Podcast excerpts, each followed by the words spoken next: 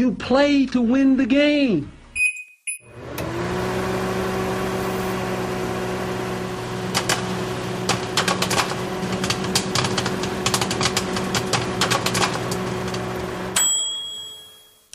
Happy Thanksgiving, så er vi her igen ovenikøbet en dag tidligere end sædvanligt. Du lytter til NFL-showet, der er produceret af Kvartrup Media i samarbejdet med Odset på Danske Spil og Tafel.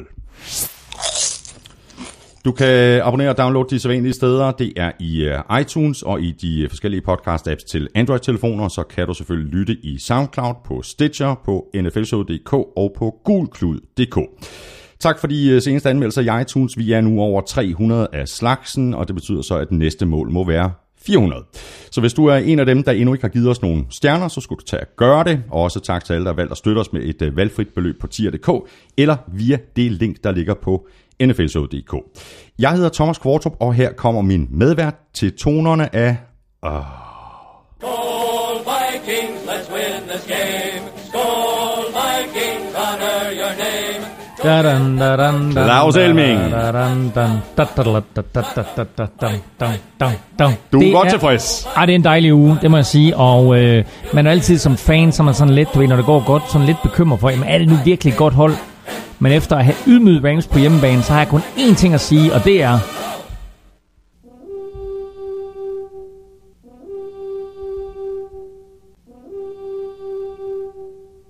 Og lad os så komme i gang. Rams. Ja. I sad på dem i anden halvleg, ikke? Men altså, de scorede på deres første angrebsserie, og så blev de ellers holdt uden scoring. Det her eksplosive Rams-angreb i 55 minutter. Det vil jeg våge påstå er en ydmygelse. Vi kan komme til at tale mere om den der kamp, når vi kommer til kampen, Claus Elming. Fordi jeg vil godt lige... Nu har jeg jo ikke haft så forfærdeligt meget og glæde mig over i den her sæson i forhold til 49ers. Men jeg har simpelthen fået så mange tweets og sms'er og mails. Jeg er glad for, at der er så mange mennesker, der tænker på mig og mine fellow 49er-fans. Og det der tweet, det lyder sådan her. Chiefs beat the Eagles and Patriots. Giants beat the Chiefs. 49ers beat the Giants. The 49ers are the best team in the NFL. Og det er jo simpelthen så banalt for sådan en som mig, ikke? Prøv lige at køre den igennem igen langsomt. Chiefs beat the Eagles and Patriots. Giants beat the Chiefs. 49ers beat the Giants. Så vi er det bedste. Det er så banalt, og der er logisk og så videre. Men det kommer bag på mange. At 49ers er det bedste hold. Ja. Også mig vil jeg sige, det overrasker mig en lille bitte smule her. Jeg følte egentlig, at jeg havde fulgt med i sæsonen, men der er et eller andet, der går ind overhovedet på mig. Ja, fuldstændig. Claus, så ved du hvad, du var jo i USA i forrige weekend, og der fik du Graham Gano til at sige sådan her. Hvor ligger han? Han ligger der. This is Graham Gano from the Carolina Panthers. Duluth til NFL Show It. Og... Graham Gano, han var vel bare sådan rimelig tilfreds med, at der var en, der stod og gerne ville tale med ham. Ja, han var ovenud lykkelig. Jeg tror, Graham Gano, han er den der klassiske spiller på holdet. Når man har dykket holdsport, så ved man altid, at når man ligesom er færdig, man er klar til at tage bussen hjem, så er der altid en spiller, der ikke er færdig i badet. Og jeg tror, det er Graham Gano, fordi alle andre, de gik rundt med et håndklæde om lænden og så videre, og badetøfler var klar. Graham Gano, han stod i fuld udstyr. Og det er ikke, fordi det er sådan, at han har været ude og blive interviewet efterfølgende, eller for den sags skyld skulle det dopingprøve eller noget. Så han stod bare der og hyggede sig, så jeg gik hen og spurgte Graham Gano, om han ville hjælpe med at sige, du lytter til NFL-showet. Så jeg havde sådan et stykke papir, hvor der stod du, og så L-U-T-A, lytter til NFL-showet. Det synes han var meget sjovt. Så stod ponderen jo også ved siden af. Deres nye der, Michael Pagliardi, og ham stadig også lidt med. Han var meget stolt over det, sådan at der kom nogen fra Danmark og talte med ham. Og Claus, jeg synes jo, det er rigtig, rigtig fint, at du fik den her snas med Graham Gano. Så sendte du så mig en sms i fredags, hvor du skrev følgende. Glemte faktisk at fortælle dig, at jeg løb ind i Steve Young i Carolina. Hvordan... Claus Elming, hvordan kan man glemme, at man i situationstegn løber ind i Steve Young? Jamen, det var fordi, jeg var oppe i presseboksen, og så var jeg hen for at tage noget mad. Og så pludselig så kommer Steve Young. Og jeg havde desværre ikke min mobiltelefon på mig. Nå, fordi det var det, jeg skulle til at sige. Præcis. Du får Graham Gano til at sige, du lutter til NFL-showet. Så er det da oplagt at få Steve Young til at sige, du lutter til NFL-showet. Min mobiltelefon lå op på min plads til opladning, og derfor så havde jeg ikke mulighed for lige at sige, hey Steve! Og jeg havde faktisk det stykke papir klar, hvor der stod, du lutter til NFL-showet. Og det har nemlig været en stor overraskelse. Nu måtte jeg så nøjes med Graham Gano. Skal vi have pakket nogle chips ud fra sækken? Og så se, om der også er en overraskelse deri. Nå, jamen, det lyder godt allerede. Jeg kan se, der er peanut rings. Det er lang tid siden, vi har haft dem. Chipotle cheddar. Og det er også lang tid siden, vi har haft dem. Havsalt og peber. Så er der linsechips. Til dem, der er på kur. Chili vanaise. Jeg skulle lige passe på glassene her. Og... nej, der var kun en overraskelse til dig. Supersnack Holiday. Nej, det er min yndlings Supersnacks Holiday. Nå. Hvor, der er ikke nogen chili cheese wings. Du har gemt dem for mig. Jeg har gemt dem.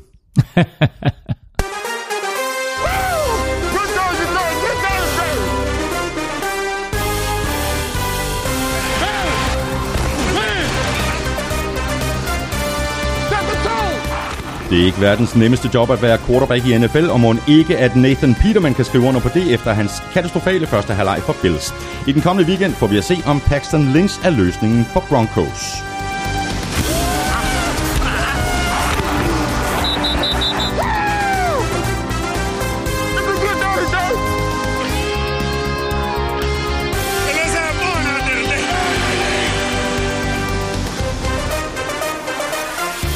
Det er slut med bye week, så det betyder fuldt program i NFL resten af vejen. Vi ser tilbage på kampene i uge 11. Derudover så får du fantasy tips fra Korsmed, det quiz fra Armstrong, ugen spiller fra Tafel og også quiz fra Danske Spil. Jeg hedder Thomas Kvartrup, og med mig har jeg Claus Elming.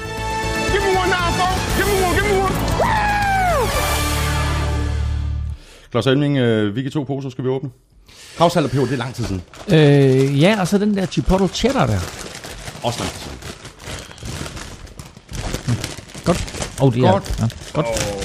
Ved du hvad, lad os bare begynde, Elming, med med et par historier, og så lidt spørgsmål fra lytterne. Jeg har noteret nogle skader. Ikke fordi der ikke er flere end to, men Chris Thompson fra Redskins og Deonta Foreman fra Texans er ude for resten af sæsonen. Ja, to unge spændende spillere.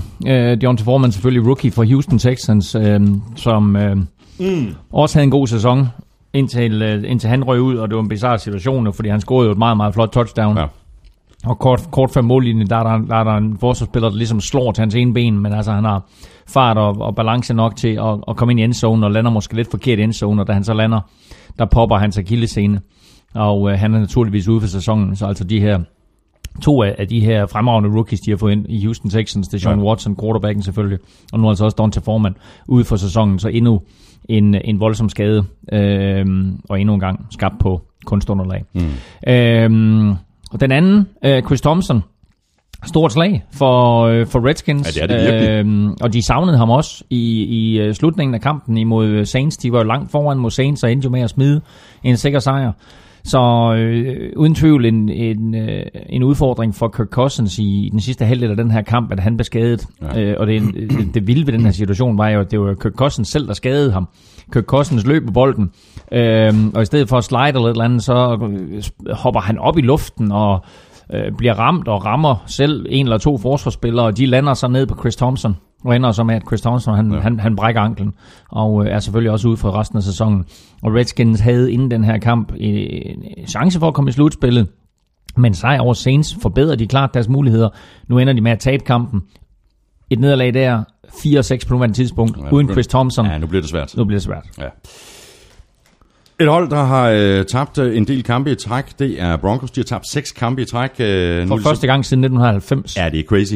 Nu er de så valgt at fyre deres offensive koordinator, Mike McCoy. Han er erstattet med Bill Musgrave, der var quarterback-coach, og døden skal ligesom have en årsag, ikke? Nu skal der ske noget.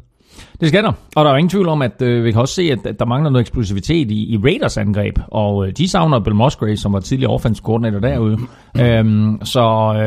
Nu håber man på at få en eller anden form for eksplosivitet ind på Broncos angreb.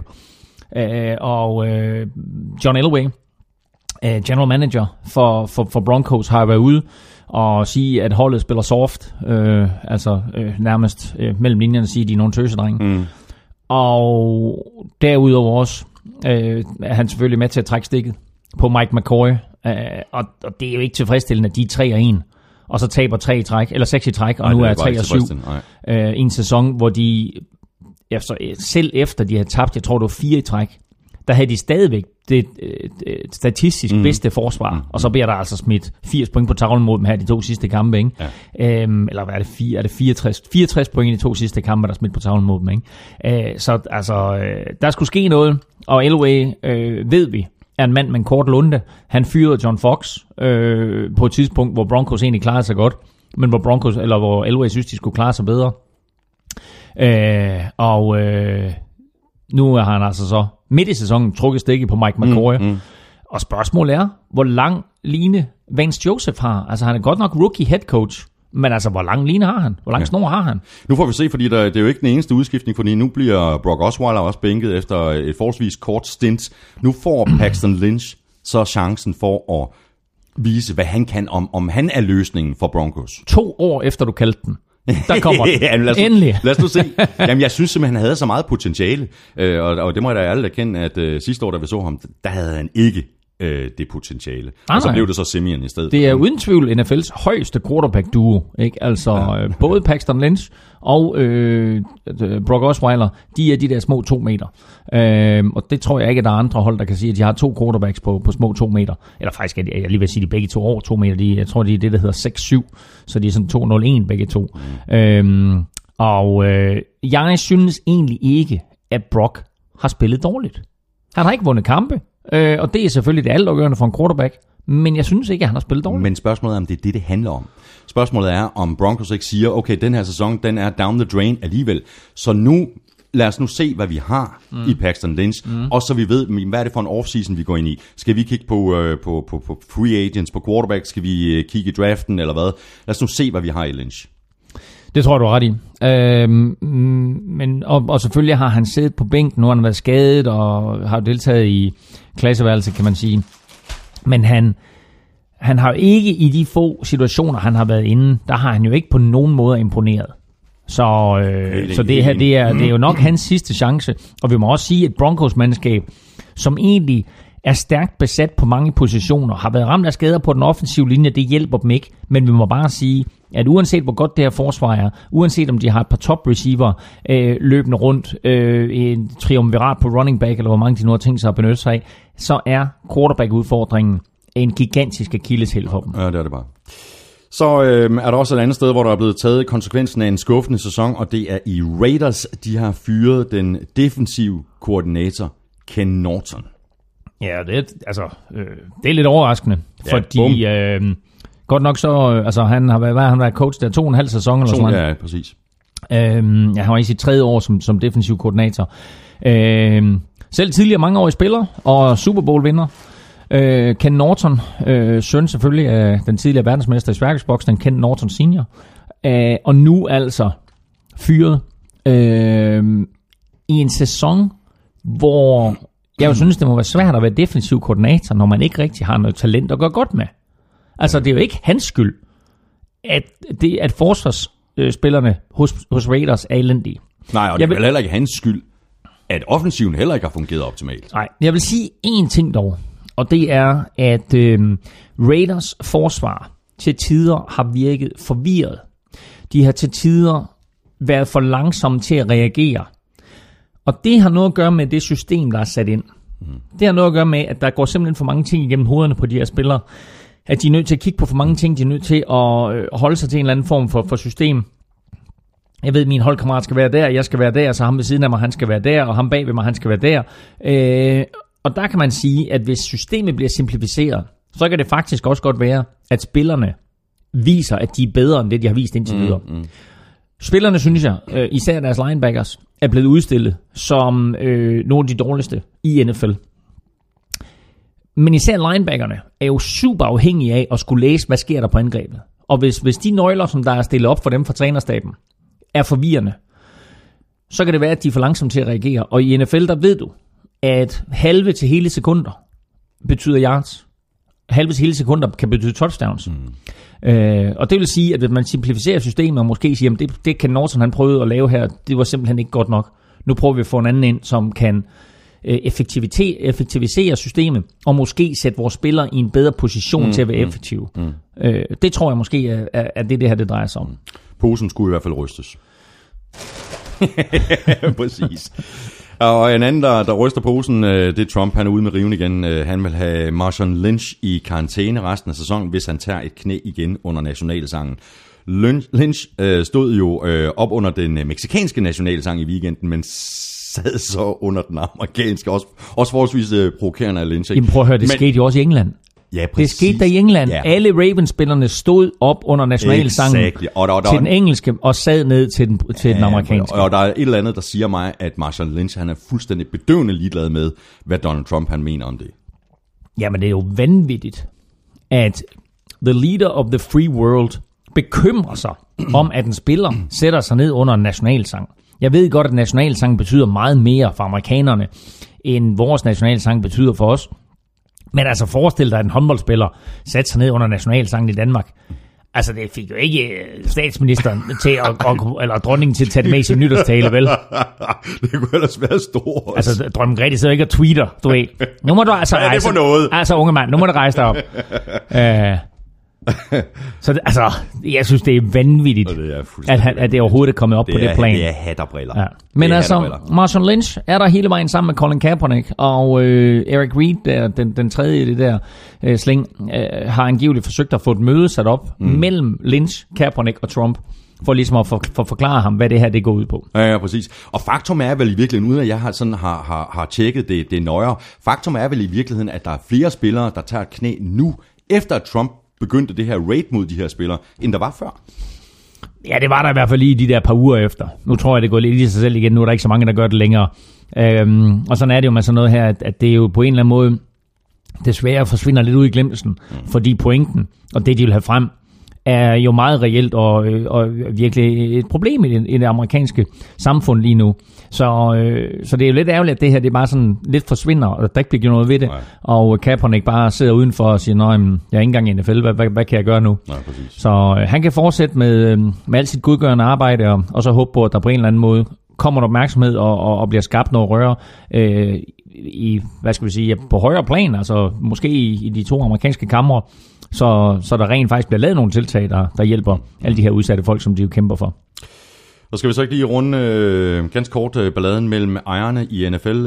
Jerry Jones har nu meldt ud, at han ikke vil sagsøge resten af ligaen i forbindelse med forlængelsen af Roger Goodells kontrakt. Og nu er der også der er kommet et nyt beløb ud, ikke de her $50 million, som vi talte om i sidste uge. Nu er vi vist nede omkring $40 million. Okay, jeg tror stadigvæk, det er noget forhandling, fordi ja, det oprindelige tal, der kom frem der i marts, da de 32 ejere jo alle sammen stemte for, det var $35 million. Så sker alt det her, og Jerry Jones går amok, og så rygtes der nogle beløb, du ved, som selvfølgelig lige er vand på hans mølle. Han har sagt, at han ikke vil sagsøge. Arthur Blank, som jo er formand for den her komité, ejer Atlanta Falcons, har sendt et brev til Jerry Jones, hvor der står direkte, din opførsel er utilstedelig og ærer ikke ligaen. Og den formulering, som jeg forklarede i sidste uge, står der lignagtigt i NFL's love, at man kan udelukke en ejer for. Ja. Så nu er det officielt på skrift, ikke, at det her det er ikke den måde, en ejer skal opføre sig. Og så skriver han yderligere, du gør det her for egen vindings skyld. Ja. Og det er jo netop det, som NFL ikke er. Ikke? Altså, det er jo sådan en eller anden form for socialisme i et kapitalistisk samfund. Ikke? Der har vi de her 32 hold, som jo siger, jamen altså, vi kæmper alle for alle, og sørger for, at det sidste produkt i den sidste ende, det beløb, som står på den øverste bundlinje, som så bliver delt ud mellem de 32 hold, det er det største mulige. Vi er enige om at lave den her kage så stor som overhovedet muligt. Præcis, ikke? Fordi det er os, der skal spise den. Lige nøjagtigt. Og der er Jerry Jones altså godt i gang med at spise sin egen pizza, og ikke, og ikke spiser den samlede kage. Så der er meldt ud, at du gør det her for egen vindings skyld, og nu fortsætter vi. Og der blev lavet en afstemning i marts, hvor alle 32 ejere stemte for. Du får ikke en ny afstemning, selvom det er det, du har bedt om. Anders Borgsen beder os om at lave en NFL-showet top 5 over de mest indflydelsesrige og magtfulde ejere i NFL, og det gør han samtidig med, at han har linket til et tweet, hvor der står, hvilken besked Jerry Jones sendte til ejeren af Patriots, Robert Kraft, under Deflategate. Og der har Jerry Jones så øjensynligt skrevet følgende, I think you all should take your medicine and focus on winning football games. Mm.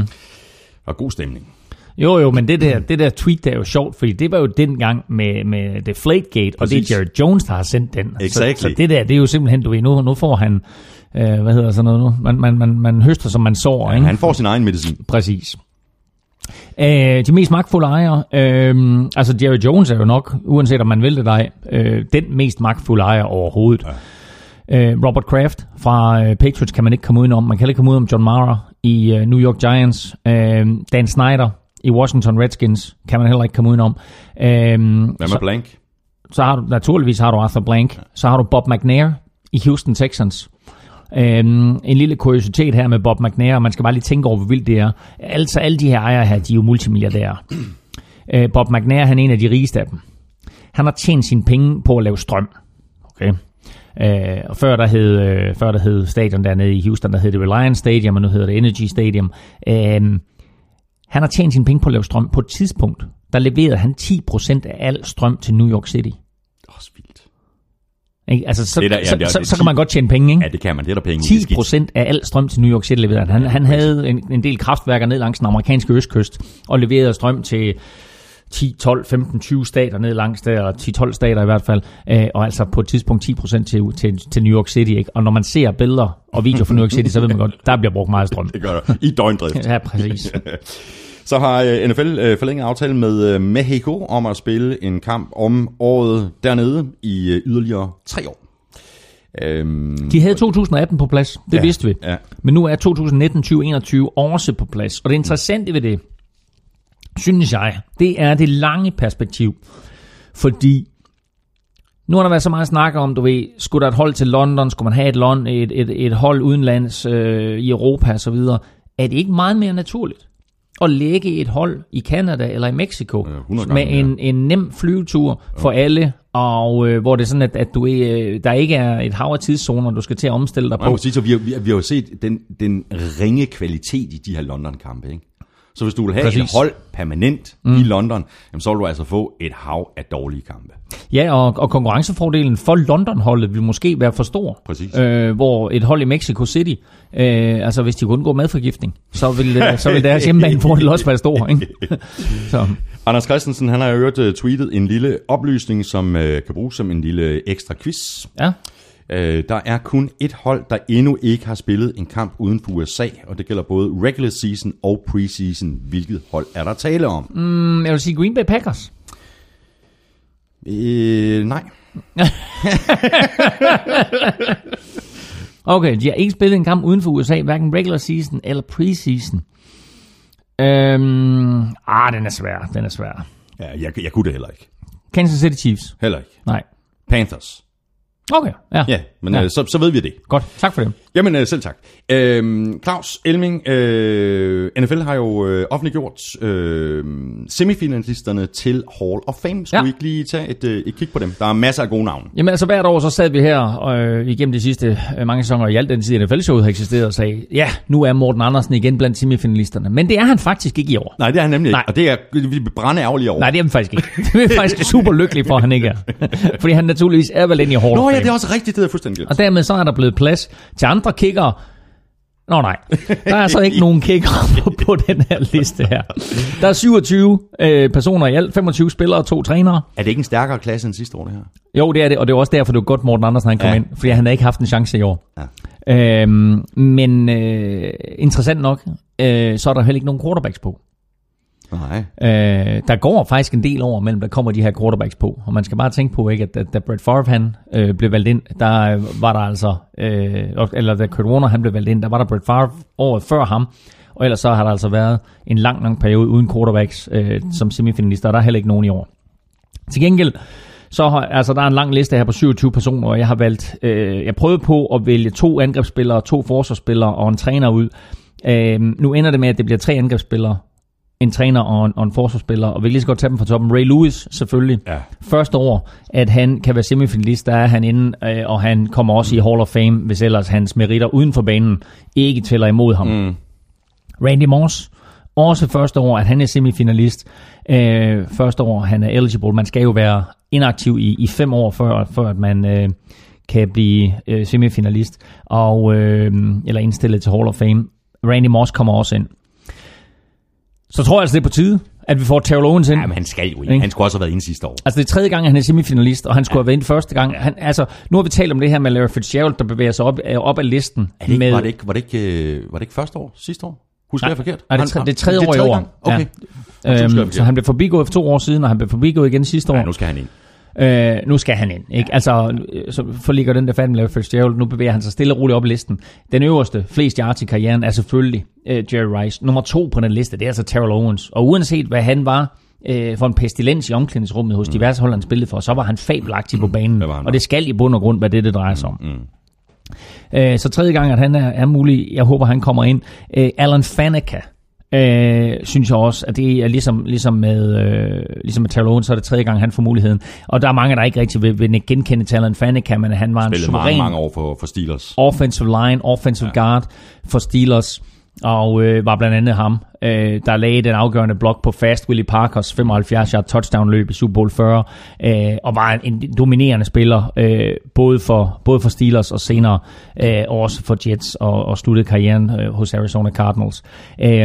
De fire, og så coach, en person, som mange måske heller ikke sådan lige kender navn, men Don Coryell. Der er nok nogen, der vil genkende til Coryell. Ja, altså. Air Coryell. Præcis.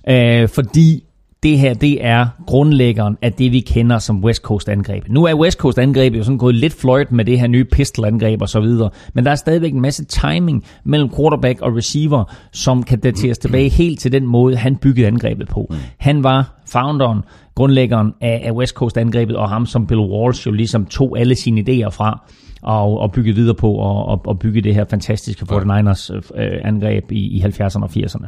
Så det var dine 5 bud, 5 rigtig gode bud. Men bare lige, altså, hele den her liste, den ligger inde på gulslyd.dk, men altså bare lige at skimme den her liste, ikke?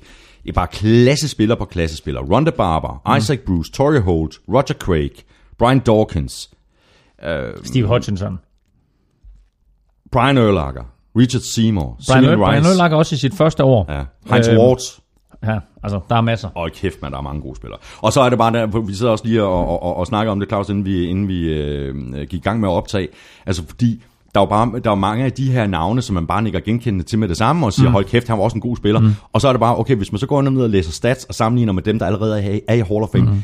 Altså, ja, men er han en Hall of Famer? Og det er jo så det, som den her komité skal sidde og kigge på og så sige, ja, altså, der er mange spillere her, der har haft gode statistikker, men altså, er en Edgerrin James, er han en Hall of Famer? Er Ty Law en Hall of Famer? Nej. Simeon Rice, som er et af de mest fysiske pragteksemplarer af et menneske, jeg nogensinde har set, er han en Hall of Famer?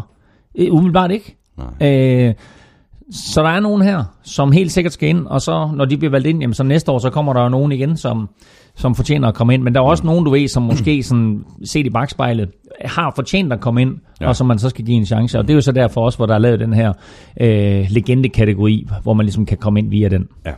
Så har vi et spørgsmål her fra Hamza Michel Berg, som skriver, at jeg udtaler hans navn fint, og det er jeg rigtig, rigtig glad for.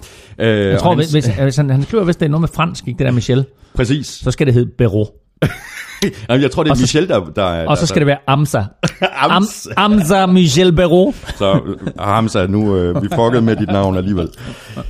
Hamzas spørgsmål går på reglerne for overtime. Han skriver, jeg undrer mig lidt over reglerne, som jeg husker har ændret sig flere gange. Kan I lige kort gennemgå overtime-reglerne og eventuelt ændringerne, og hvorfor man har ændret reglerne?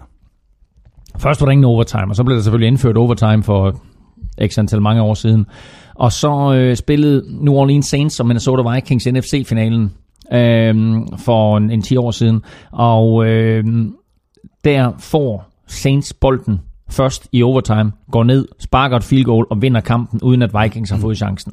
Og det var den sidste dråbe, der fik bedre til at flyde over. Der havde været snak om, at man skulle lave overtidsreglerne om, og så blev overtidsreglerne lavet om, således så sparker man et field goal på første angrebsserie, så får modstanderne bolden og chancen for enten at sparke et field goal, udligne og lade overtime fortsætte, eller score touchdown og vinde kampen.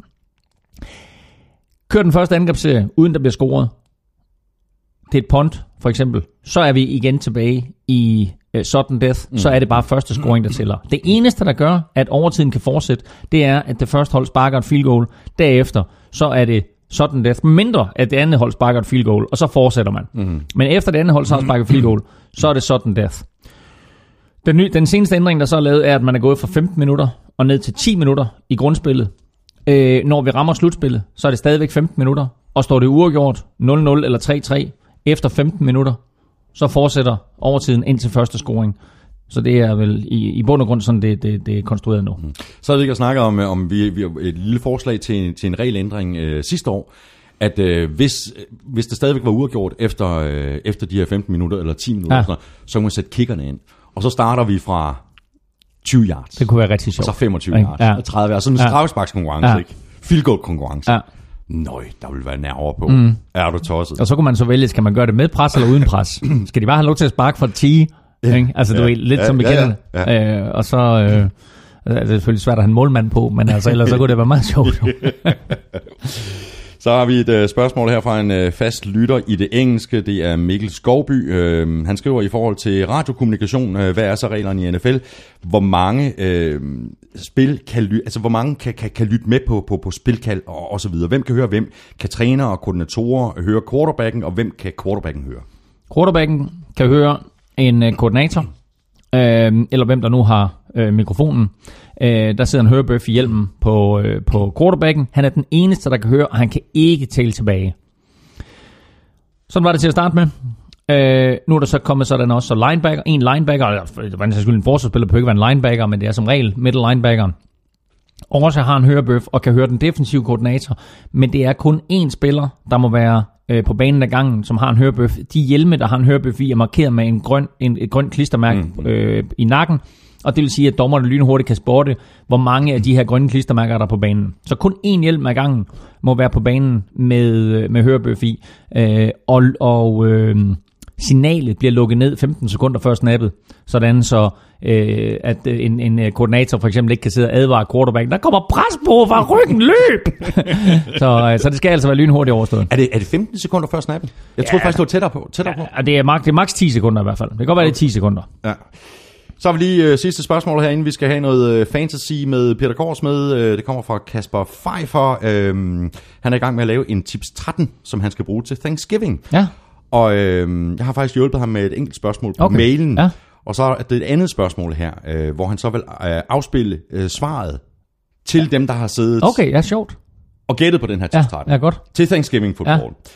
Og spørgsmålet går på, hvilken plads spillede Claus på banen i amerikansk fodbold. Og så har han et tillægsspørgsmål. Hvorfor blev du ikke draftet? Og det er jo... det forstår jeg. Du var så uheldig, men det var en knæskade. Ja, og jeg har været semifinalist så mange gange til Hall of Fame, at jeg stadigvæk ikke valgt ind. Jamen, det er jo ikke et endegyldigt svar. Jeg vil sige, min bedste position var selvfølgelig wide receiver. Men altså, mit første touchdown kom på en interception som cornerback. Jeg spillede også lidt quarterback. Jeg har spillet tight end. Jeg har også spillet defensive end. Nok en af de få, der har spillet en kamp som defensive end, uden at have en eneste tackling. Så det vil med andre ord sige, at det er faktisk fuldstændig ligegyldigt, hvad de svarer i den her tips 13 på det her spørgsmål. Så rammer de rigtigt. Altså jeg vil sige, defensive lineman, defensive tackle, linebacker. Det, jeg lige vil sige, det er de to ene, og så selvfølgelig alle offensive line. Jeg har ikke spillet offensive line. Alle offensive line positioner, defensive line og eller defensive tackle og linebacker, det har jeg ikke spillet. Det er stærkt. Og heller ikke kicker, vel? Nej, heller ikke kicker. Og heller ikke punter. Men hvis du skal vælge en position, er det så godt. Har været returner og har været headhunter. Så det er, ja. Men hvis du skulle vælge en position, så må det være wide receiver. Altså, det var min første position. Og nu skal vi have det der fantasy med Peter Korsmed, der jo i sidste uge ramte sådan nogenlunde inden for skiven med anbefalinger af Jamal Williams og Corey Coleman. Ordet er dit, Peter. Jo tak, Thomas. Det er jo virkelig dagen derpå i dag. I går var en helt særlig dag, som ikke kommer igen. Det var jo en mærkedag for hele vores stolte nation. En dag, hvor man lige stopper op i taknemmelighed. I går, der kunne Etta Cameron jo være fyldt 78 år, og det formoder jeg, at også vores lytter fik markeret, som det sig hører og bør. Jeg selv fejrer det på anden dag ved at lytte hele Ettas forrygende diskografi igen. Og apropos store begivenheder, så nærmer vi os også årets afgørende kampe, hvor det bliver afgjort, om du bliver en del af det eftertragtede fantasy-slutspil. Og har du brug for forstærkninger på running back, så har jeg 2 anbefalinger med, som fortjener 2 klokkeklare 5-taller. Hos Washington Redskins findes der pt. Lige så mange raske running backs, som der findes overbevisende hvide gospelsangere. Rob Kelly gik i stykker i spil uge 10, og i weekendens opgør mod Saints, der brækkede playmakeren Chris Thompson benet. Det efterlader rookien Samaje Perine som vaskeægte solist i backfielden, og han kvitterede der også med 117 yards og en touchdown mod New Orleans. Lige nu har Skins ikke rigtig andre alternativer end Perine, og i et opgør mod Giants kunne man godt formode, at Washington kommer til at kontrollere kampen. Jeg vil være lige så tryg ved at starte Perine i fantasy, som hvis jeg var på hold med Etta i en karaoke-dyst med temaet Absolute Gospel Hits. Denver Broncos er i store problemer, og hvad gør man, når man ikke lige kan få tingene til at fungere? Jo, så lytter man selvfølgelig først og fremmest til Etta Cameron. Og når det så er prøvet, ja, så forsøger man at ændre på holdet. Det betyder for eksempel, at running back-rotationen så småt er ved at ændre sig. I weekendens kamp mod Bengals fik Devontae Booker 14 carries og 5 catches, og han æder sig lige så stille ind i CJ Andersons arbejdsbyrde. Bookers slutprogram byder på kampen mod Raiders, Dolphins, Jets, Colts og Redskins. Det er matchups, hvor man lejlighedsvis vil få mulighed for at udbryde med et forsigtigt "Oh, happy day". Hiv Booker ind på din roster og se, om han udvikler sig til en giftig running back til dit fantasy-slutspil. Og når du alligevel er på waveren, så se dig lige om Nathan Peterman, eller bare Petterman, som jeg kalder ham, er ledig. I så fald, så lader han bare fortsat sejle sin egen sø. Men jeg løber igen, Thomas. Jeg skal have lagt sidste hånd på overskriftet til Foreningen for Danske Etafans, og den opgaves vægt og omfang taler vist sit eget sprog. Mit navn er Peter Korsmed, og jeg er Danmarks bedste og eneste fantasy-korrespondent. 5 store stjerner her til Danmarks bedste og eneste fantasy-korrespondent, Peter Korsmed. Dejligt. Jeg skal lige have fundet Samaje Perine her. Eller Perine hedder han jo. Hvad så med Petterman? Nej, han er taget. Hvad med Petterman? Petterman, ham behøver jeg ikke. Selvom jeg vil sige, at kæft, det var en yngdig quarterback, jeg startede i weekenden. Spiller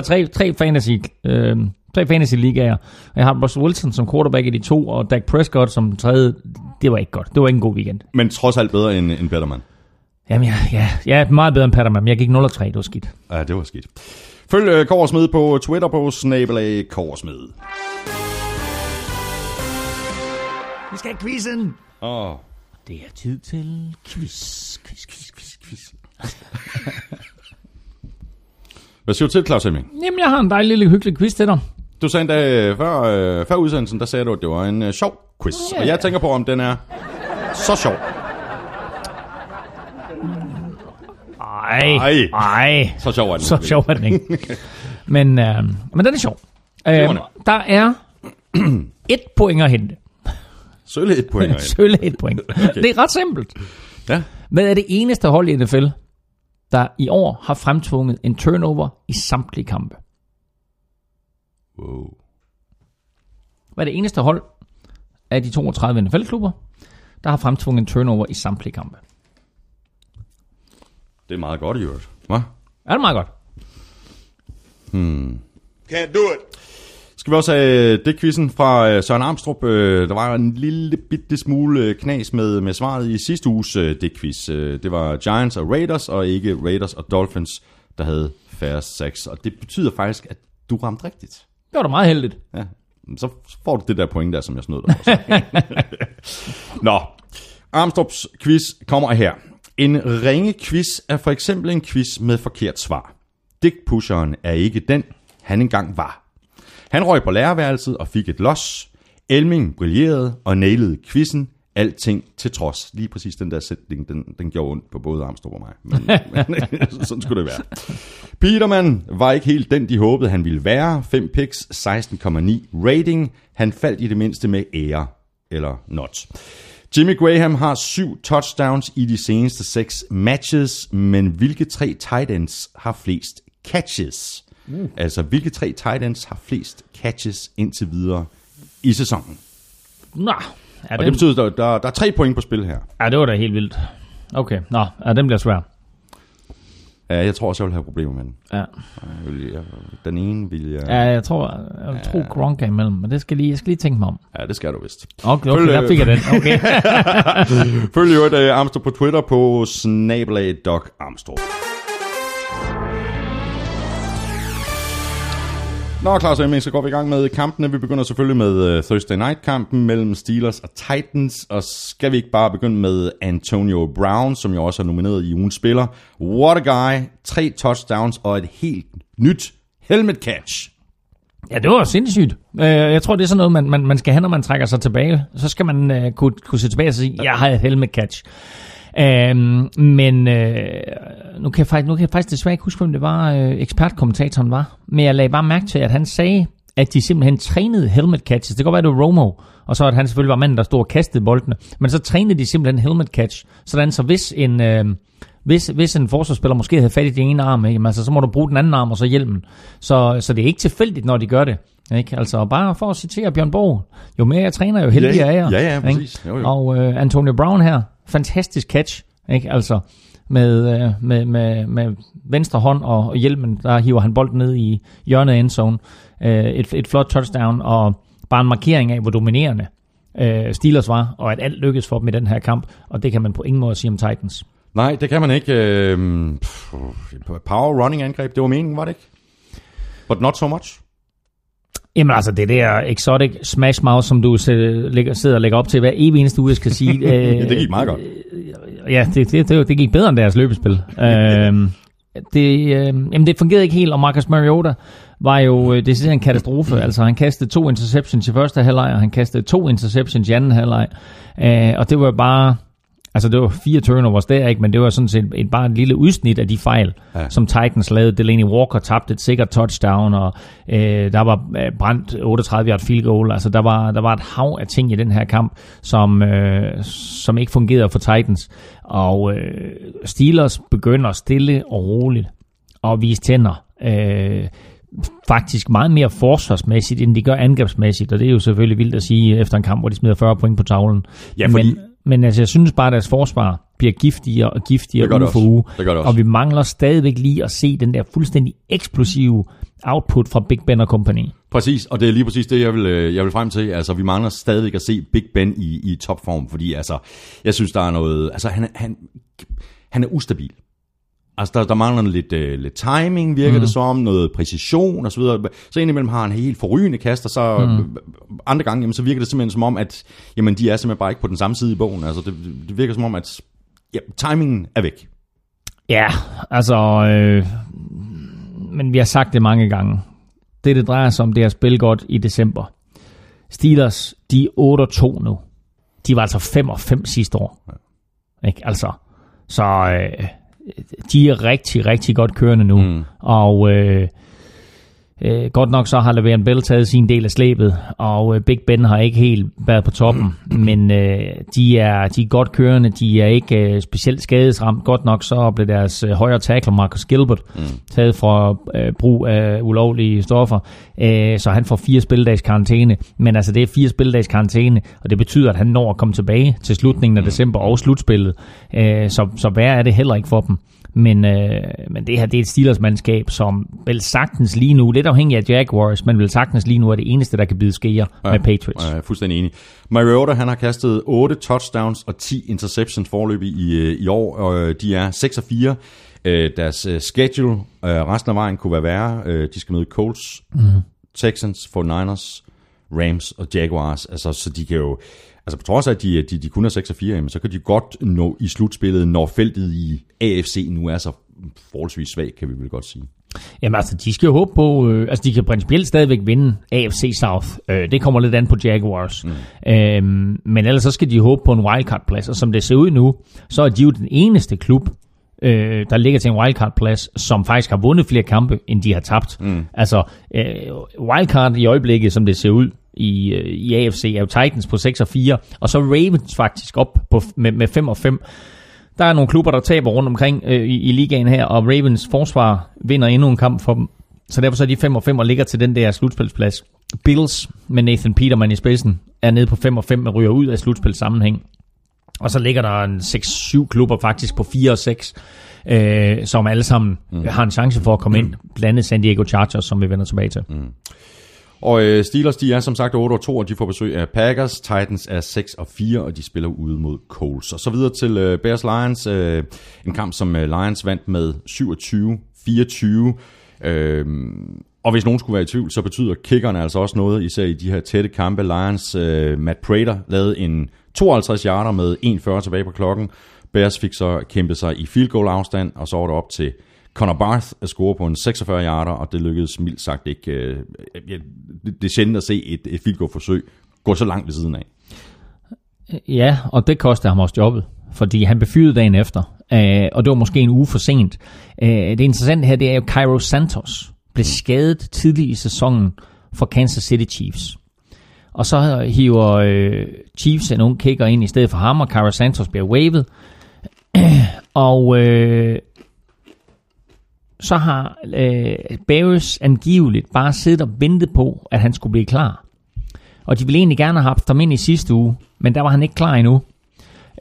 Så misser Connor Barth den der, og det ender med, at Lions de vinder dagen efter, mandag.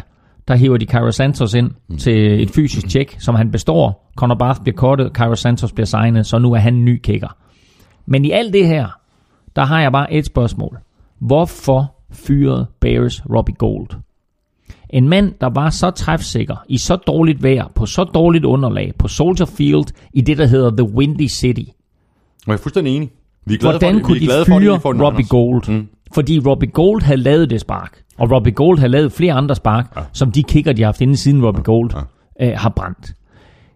Så man skal bare lige overveje det der, ikke? Fordi jeg synes, at jeg var overrasket for det første, at det er Robbie Gould go, og jeg må bare sige, at de kicker,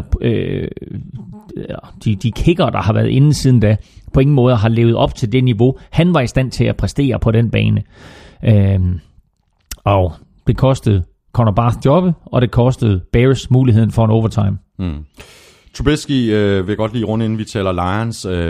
Han lavede sådan set nogle fine spil undervejs. Ikke mindst hans 19-yards scramble på, hvad var det, 4. down og ja, det var, ja, 12-13 stykker, ja, og sådan noget. Og derfor, derefter hans completion på 15 yards i jagten på det her udlignende field goal, som så ikke kom. Hvad synes du om Trubisky? Altså, der er stadigvæk et stykke vej i går, ikke? Han er lidt et projekt, selvom han blev draftet så højt. Man skal lægge mærke til, at han spillede 13 college-kampe som starter. Ja. Nu har han spillet 7 NFL-kampe som starter. Det vil sige, at det her det var hans 20. kamp på højt niveau som starter. Jeg synes, han er kommet rigtig, rigtig langt. Den her sæson er klart, at det er en læringsproces for ham. Men jeg kan godt lide den måde, han spiller på, når der er pres på. Fordi han er faktisk allerbedst, når der er pres på. Hans scramble der på 19 yards var jo et fantastisk eksempel i en quarterback, der får noget til at ske. Noget, som vi ser fra en Russell Wilson og ganske få andre i de her situationer. Der skulle ske et eller andet. Lions var i opdækning. Trubisky ruller ud til sin venstre side, cutter tilbage ind i banen og får den her første down plus lidt ekstra. Et suverænt spil af ham. Og derudover var der faktisk nogle gode kast. Han ender med et enkelt touchdown og 0 interceptions. Fører sit hold til muligheden for at sparke et udlignende field goal. Det er trods alt en 46-yarder, og ja, det er på Soldier Field, og det er ikke verdens nemmeste sted at sparke, men den skal stadigvæk ind, og den skal i hvert fald ikke sparkes 25 meter forbi. Nej, og det var 25 meter forbi. Ja, det var sådan noget lignende. Det var fuldstændig vanvittigt. Ja.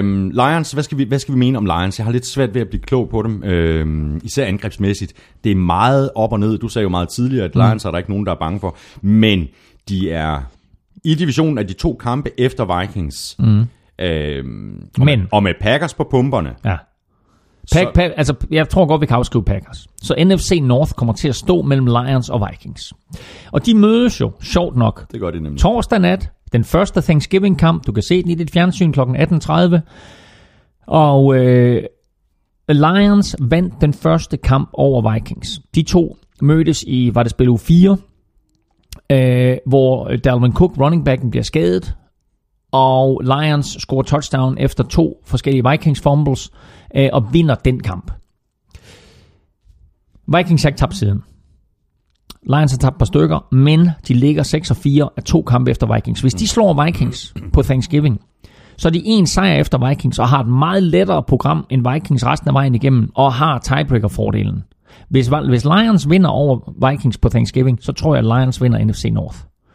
Vinder Vikings den der, så er der en stor chance for, at Vikings vinder NFC North. Ja, den kamp er så vigtig for begge mandskaber. Helt vildt vigtig.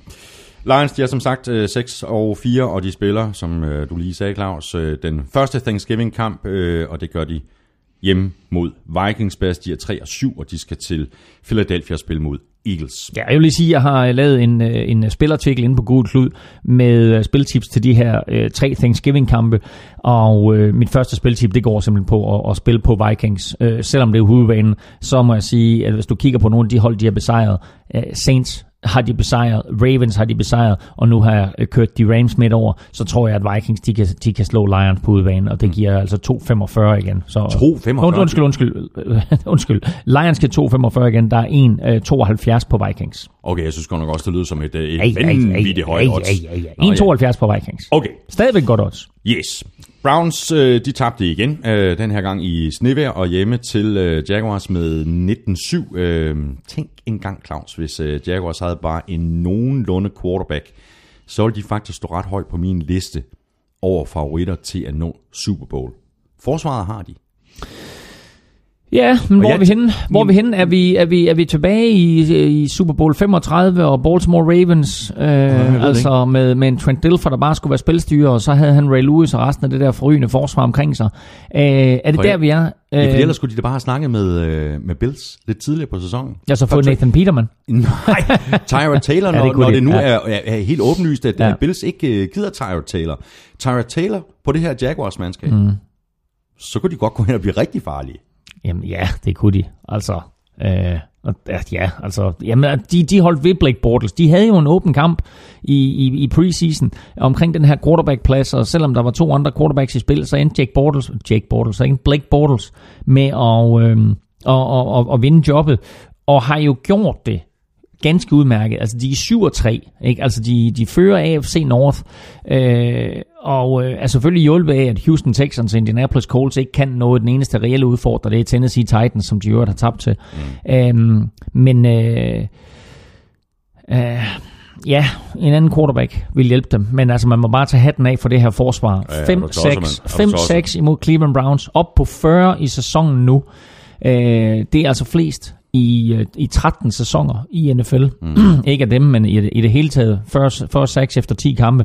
Sidste mandskab, der gjorde det, det var 2003-udgaven af Pittsburgh Steelers. Så det er rigtig, rigtig mange sacks. Og til allersidst, hvor Browns jo har bolden og har mulighed for at score og faktisk vinde kampen, der fremsvinger Jaguars en sack og en fumble, og Telvin Smith får fat i bolden i endzone, og dermed så ender det med en 19-7 sejr. Men stod altså kun, var det 12-7 eller 13-7 til Jaguars inden det her touchdown. Og Deshaun Kaiser, han kastede et super TD til Duke Johnson i første halvleg. Og så dejligt. Altså virkelig lækkert kast. Og så kastede han 2 interceptions og fumblede 2 gange. Ja. Ja, han havde 4 turnover, så det var... Men altså igen... jeg er bare nødt til at sige, det her Jaguars forsvar. Altså, de er jo ligeglade med fuldstændig, hvad det er for et hold, de står overfor. Om det er et hold, som på papiret er ringe, eller det er et hold, der på papiret er godt, så spiller de bare forrygende. Ja, du har også bare den der cornerback-duo, ikke? Jo. AJ Bowie, Jalen Ramsey. Ja. Er det ikke den bedste cornerback-duo i ligaen? Jo, det er vi nødt til at sige. Altså, den kommer ikke meget bedre. Jeg kan ikke nævne en cornerback-duo lige her, som skulle være bedre. Bare sige, at Jalen Ramsey har levet op til sin høje draft-status, og AJ Bowie har levet op til sin høje kontrakt. Så de to, de lukker hjørnerne af. Og så er der en forrygende defensiv linje. Ngakoue har 2,5 sack i den her kamp. Altså, når Calais Campbell han ikke går ind og laver nogen, så kommer Ngakoue ind og laver sacks, og også ham, der fremtvinger den sidste fumble. Og linebackerne med Telvin Smith er forrygende. Og de har et par gode safeties. Så altså, det her, det er bare et helt støbt forsvar. Ja, det er det bare. Og du kan se, Vikings lukker fuldstændig ned for Rams, vi må sige. Vikings er blandt de bedste forsvar. Så altså, lige nu vil jeg sige, Patriots har selvfølgelig været forrygende, efter de har fået styr på deres shit deroppe. Efter et par dårlige kampe, så har de jo altså kun tilladt 12,5 point i snit i de sidste 6 kampe. Så de er også godt kørende, men det er sådan, altså, jeg vil sige, jeg vil påstå, det bedste forsvar lige nu i NFL, det står mellem Vikings og Jaguars, og heller mest til Jaguars. Vi er enige, og Jaguars, de sidder på toppen af AFC South nu. De mangler blandt andre at møde Cardinals, Colts, Texans og 49ers, og de er så godt som sikre på nu i slutspillet. Er du ikke enig? Jo, jeg er fuldstændig enig. Og det er de jo altså på trods af, at de har Blake Bortles, men de har fået sat det sammen, og de sørger for, at modstanderne ikke scorer ret mange point, og dermed så skal der heller ikke laves særlig mange selv, og når så forsvaret samtidig kan score, så gør det tingene meget nemmere. Mm.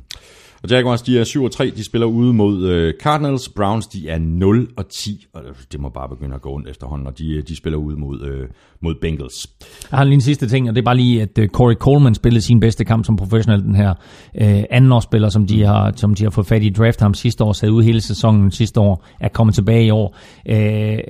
Griber altså 11 bolde for 80 yards. Godt og som Kåre smed jo anbefalet sidste uge. Præcis, og han er altså stille og roligt på vej. Så har de ham, så sidder... hvad hedder han? Josh Gordon. Sidder han altså ude i den her uge, men kommer tilbage til Browns i næste uge, så har de altså Josh Gordon og Corey Coleman. Det bliver altså en ganske interessant duo. Ja, det gør det, men det bliver meget, meget spændende at se, hvad det er for en udgave af Josh Gordon. Han har jo ikke spillet. Jeg tror, det er den hurtige udgave. Han har i hvert fald kunne hvile benene i de her 3-4 år, han har været væk, ikke? Nå, men så er det jo aldrig nogen spøg at få et æg i fodbold, og slet ikke på hjemmebane, og slet ikke, hvis man som Packers er vant til at være blandt favoritterne. Packers har ikke Rodgers, og uden Rodgers, der er Packers ikke rigtig Packers. De tabte med 23-0 til Ravens. Au. Altså, Huntley, han så bedre ud i forrige uge. Men op imod det her Ravens... pass rush. Ja, og det er anden gang, at jeg i mine spiltips anbefaler et hold, der spiller imod Ravens som ugens bedste bet, og de så får det æg. Så jeg er færdig med at spille imod Ravens. Det er slut. Nej, der er jo et spørgsmål fra Carsten Madsen. Ja? Er det nogensinde sket før, at et hold har uddelt 3 æg i en sæson, ligesom Ravens har i år? Det er det faktisk. Det er faktisk sket 5 gange inden for de sidste 30 år, og et af de hold, der har gjort det, var jo 2000-udgaven af Baltimore Ravens, som jo vandt Super Bowl. De gjorde det faktisk 4. Wow. Ja. Og en lille interessant kuriositet også ved det Super Bowl-hold, som vi har nævnt på gange, Ray Lewis, Super Bowl 35, det var, at de i en periode over 5 kampe, i den sæson, ikke scorede et offensivt touchdown, og de vandt 3 af de 5 kampe. Det er også crazy, ikke? Nå, men Hvad skal vi sige om quarterback-situationen i Packers? Altså, Huntley er jo ikke svaret. Er det nu, de skal ud og sige, okay, Kaepernick, så kom ind og hold gryden i kog indtil... Er vi nu i gang med Kaepernick igen? Ja. Nå, men han har jo ikke noget job. Er det ikke en af de 32 bedste quarterbacks i... der kunne spille amerikansk fodbold? Jo, det, altså angiveligt jo. Det tror jeg da. Men det, der er sket for Packers her, det er, at de har fået sådan nogle baby-steps med Huntley, hvor man siger, så nu er han, da du ved, det tog lige et par kampe, nu er han spillet forrygende i forrige uge, ikke? Og så kommer han ind, og så spiller han jo en horribel kamp her mod Ravens, og igen, altså Ravens, nu snakker vi om gode forsvar, Ravens er selvfølgelig også blandt de allerbedste forsvarere i NFL, og det eneste, der har uddelt 3 æg. Så det her Packers har set til Brett Hundley. Det er spørgsmålet, om det er nok til, at de vælger at fortsætte med ham, eller at skuffelsen over ham er så stor, så de siger, det var ikke, hvad vi havde regnet med, at de simpelthen cutter ham og sender ham videre, og han slet ikke er på rosteren til næste år. Men, jeg er i tvivl om, hvad der sker, helt ærligt, med Packers her. Det er også, og spørgsmålet er, om det her problem, kan man vel godt kalde det, om det kan isoleres til Aaron Rodgers og Brett Hundley. Altså jeg ved godt, det kan være vanskeligt at sammenligne på tværs af hold, men da Brady han gik ned, der gik Belichick og Patriots 11-5 med Matt Cassel som quarterback. Ja. Så spørgsmålet er, om det her ikke også er et Mike McCarthy-problem? Jamen nu er vi tilbage ved den situation med Raiders, og det er, at spillerne på det her mandskab ikke er dygtige nok. Bredden på Packers mandskab er ikke dygtig nok. Det har vi faktisk vidst i lang tid, men det er blevet skjult af Aaron Rodgers og hans sublime spil. Nu ser vi, hvad der sker, når der kommer en fyr ind som Brett Hundley. Så pludselig så ser vi, jamen så er angrebsspillerne ikke specielt gode. Okay, så de er også nødt til at starte deres tredje valg på running back. Det er jo aldrig særlig fedt. Og de har skader på den offensive linje. Det hjælper jo heller ikke situationen. Men forsvaret er jo heller ikke specielt solidt. Så generelt set, så den her tilgang, som Packers har med at udvikle fra egne rækker og satse 95% på draften og 5% på free agency, har måske nu her, hvor Aaron Rodgers er ude, slået fejl. Og der kan man måske se, at talentmassen hos Green Bay bare ikke er god nok. Nu er de på 5-5, og altså, de havde håbet på, at Honke måske kunne vinde halvdelen af kampene, og så kunne de være sådan noget 8-6, når Aaron Rodgers kom tilbage og måske snige sig i slutspillet. Nu tror jeg ikke, at det lykkes for dem at have en winning record, når Rodgers kommer tilbage, og så tror jeg faktisk, at de lukker Rodgers ned for sæsonen. Mm. Og Packers, de er, som du sagde, 5-5. De tager til Pittsburgh og spiller mod Steelers. Ravens, de er også 5-5, og de spiller hjemme Monday Night mod Texans. Og det her, det var faktisk det første æg, som Packers fik på Lambeau Field siden 2006. Og det interessante, det var, at det her æg i weekenden, det var 19. november. Det var ægget i 2006 også. Ja, rigtigt.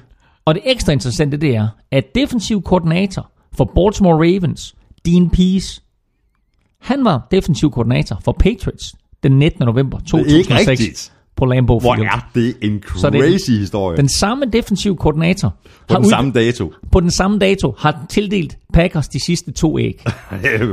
Jeg tænker, at Packers skal tjekke, hvor Dean Pease han er henne 19. november 2028. Eller hyre ham. De slipper for det pisse, ikke? Ja, men så er vi nået til Texans, der slog Cardinals hjemme med 31-21. Tom Savage så markant bedre ud i den her kamp, end han gjorde i forrige uge mod Rams. Det er vist ikke for meget sagt. 22 af 32 for 230 yards og 2 touchdowns. Og så kan man sige, at han blev hjulpet af løbespillet Donta Foreman, indtil han blev skadet. Og Lamar Miller. Ja, og Lamar Miller. Gjorde det godt, både som running back, selvom han... altså et snit lå på omkring 3 yards per løb, men altså han løb bolden 22 gange og var trods alt med til at holde angrebsserien i gang, og så greb han jo et forrygende touchdown Lamar Miller, hvor han viste lækre fødder helt på højde med Chad Johnson i gamle dage, så det her det var en helt støbt Texans indsats, hvor de trak fra i fjerde kvartal, var faktisk bagud inden fjerde kvartal med 21-17 og scorer så 2 touchdowns, blandt andet jo endnu et det her Donta Foreman touchdown, hvor han bliver skadet, men også efter forrygende spiller af Tom Savage, hvor han jo faktisk ligner en quarterback med NFL-kaliber. Og han så glad ud. Og så må man bare sige, at DeAndre Hopkins jo altså også, uanset hvem der er quarterback, præsterer. Og så tror jeg bare, det var vigtigt for DeAndre Hopkins at få Deshaun Watson ind. Fordi så kom DeAndre Hopkins tilbage, fik lavet nogle catches, fik lavet nogle touchdowns, fik noget selvtillid. Og den selvtillid, den har han fortsat med. Og så er det lige meget, det er Tom Savage, der er quarterback. Han griber altså stadigvæk sine bolde og sine touchdowns. Mm. Bruce Arians, headcoachen for Cardinals, han var jo temmelig hård ved sig selv efter kampen, fordi det ikke lykkedes for Adrian Peterson at konvertere på fjerde down. Og han sagde, I lost the game, ikke? Mm. Det gik han klart ud og meldte ud, og altså når man ser på, hvor lidt Arizona Cardinals fik ud af deres løbeangreb, altså vi har talt om, når Adrian Peterson har tilbage, og han har da også haft et par rigtig gode kampe, men den offensive linje fra Cardinals her kunne ikke gøre noget imod den defensive linje for Texans. Og Jadeveon Clowney. Og Jadeveon Clowney endnu en gang, ikke? Ja. Altså, det er synd, at Texans, de ligger der med 3 eller 4 sejre, ikke? Fordi 4-6, er de ikke det? Jo, de er 4-6. Fordi han kommer ikke til at vinde Defensive Player of the Year til Jadeveon Clowney, men altså, han er da helt med derop, hvor han burde komme i betragtning. Ja, men altså, fordi de har tabt så mange kampe, så kommer han ikke med i betragtning. Men altså, det er bare... Han spiller forrygende i øjeblikket. Men det, jeg vil sige, det var, den offensive linje for Cardinals kunne ikke rigtig gøre noget mod den defensive linje for Texans. Og alligevel på 4. down og 1, så giver man Adrian Peterson bolden på et play, som har givet 0 yards de sidste 7 gange, man har kørt det. Mm. Og så får de 0 yards igen. Og så vinder Texans kampen her, og det var jo øvrigt, jeg mener, var det ikke på egen banehalvdel også? Det var også derfor Bruce Arians, han var så sur på sig selv, ikke? Jo. Fordi de gav bolden til Texans på en ret fordelagtig situation. Og så fik vi så Blaine Gabbert at se 22 af 34 for 257 yards og 3 touchdowns. Og 2 interceptions. Ja, præcis. Det var en pose blandet bold, så kan man sige. Hans 20 yarder til Fitzgerald var flot. Men spørgsmålet er, om det lige så meget var Fitz' skyld, som det var Gabberts. Han kastede mest korte kast, ikke? Det var ligesom det, som... Jo, og så kastede han jo dybt til Larry Fitzgerald. Altså, Larry Fitzgerald greb 9 bolde for 91 yards og et forrygende touchdown. Så han vidste jo godt, hvor han skulle gå hen med bolden. Gabbert er i sit 7. år i ligaen, og har været sådan lidt en journeyman. Har jo også været omkring 49ers. Og, ja. Han er i sit 7. år. Det var den 41. 20. kamp, han startede. Det var første gang, han kastede 3 touchdowns. Og jeg synes egentlig, altså bortset fra de der 2 interceptions, så synes jeg egentlig, han spillede godt. Mm. Jeg synes, Blaine Gabbert spillede godt, og jeg synes, han spillede væsentligt bedre end Drew Stanton, som jo har overtaget fra Carsten Palmer, og så selv blev skadet. Så i min optik, så er Blaine Gabbert, jeg har aldrig troet, jeg skulle sige det her, men i min optik, så er Blaine Gabbert den bedste, ja, det bedste bud lige nu. Det bedste bud på quarterback i Arizona. Men næppe næste år, vel? Altså, Cardinals skal nødt, altså de kan ikke satse på Blaine Gabbert. Nej, det kan de ikke. Altså, nu har Larry Fitzgerald har skrevet under på en kontraktforlængelse, så han spiller minimum 1 år mere. Og så er spørgsmålet, hvad Carsten Palmer han gør, og hvad Arizona Cardinals han gør. Lad os lige vende tilbage til draften, fordi vi havde jo den her draft, hvor der var 3 eller 4 gode quarterbacks, som man gerne ville have fat i, og Cardinals havde håbet på, at de havde de pick 15, tror jeg det var agtigt. De havde håbet på, at de kunne få enten en receiver eller en quarterback med det pick. Og inden de ser sig om, så er der gået de 3 bedste quarterbacks og de 3 bedste receiver, og så sad de der og vidste ikke helt, hvad de skulle gøre. Og så ender de med at vælge en linebacker. Men jeg tror gerne, de ville have haft en quarterback i den her draft. Og havde måske håbet på... hvad ved jeg, Patrick Mahomes eller et eller andet i den retning, ikke? Men nu lykkes det ikke, og nu står de i en situation, hvor altså Carsten Palmer er gammel, Drew Stanton har ikke helt leveret på det niveau, man havde håbet på, og Blaine Gabbert er den bedste valgmulighed. De skal ud og hente en quarterback, enten i draften eller free agency. Vi er fuldstændig enige. Texans, de er 4-6, de spiller ud mod Ravens Monday Night. Cardinals, de er også 4-6, og de tager imod Jaguars. Og så har vi Buccaneers, der vandt med 30-20 ude over Dolphins.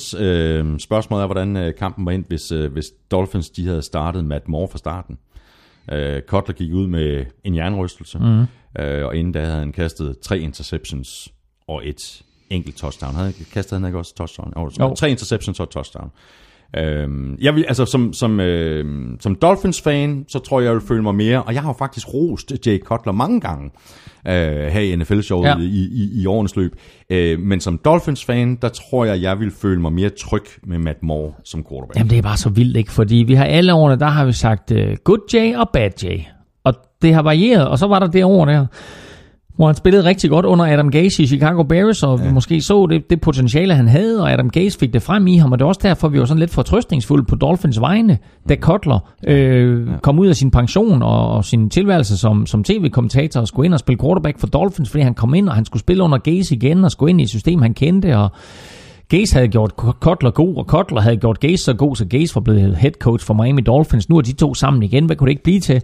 Men vi ser bare, hver anden uge, der er Cutler forrygende. Ja. Hver anden uge, der er han elendig. Ja. Og det her, det var en elendig Jay Cutler. Det var det bare. Og som jeg skrev i mit momentometer, good news. Nej, jeg skrev bad news.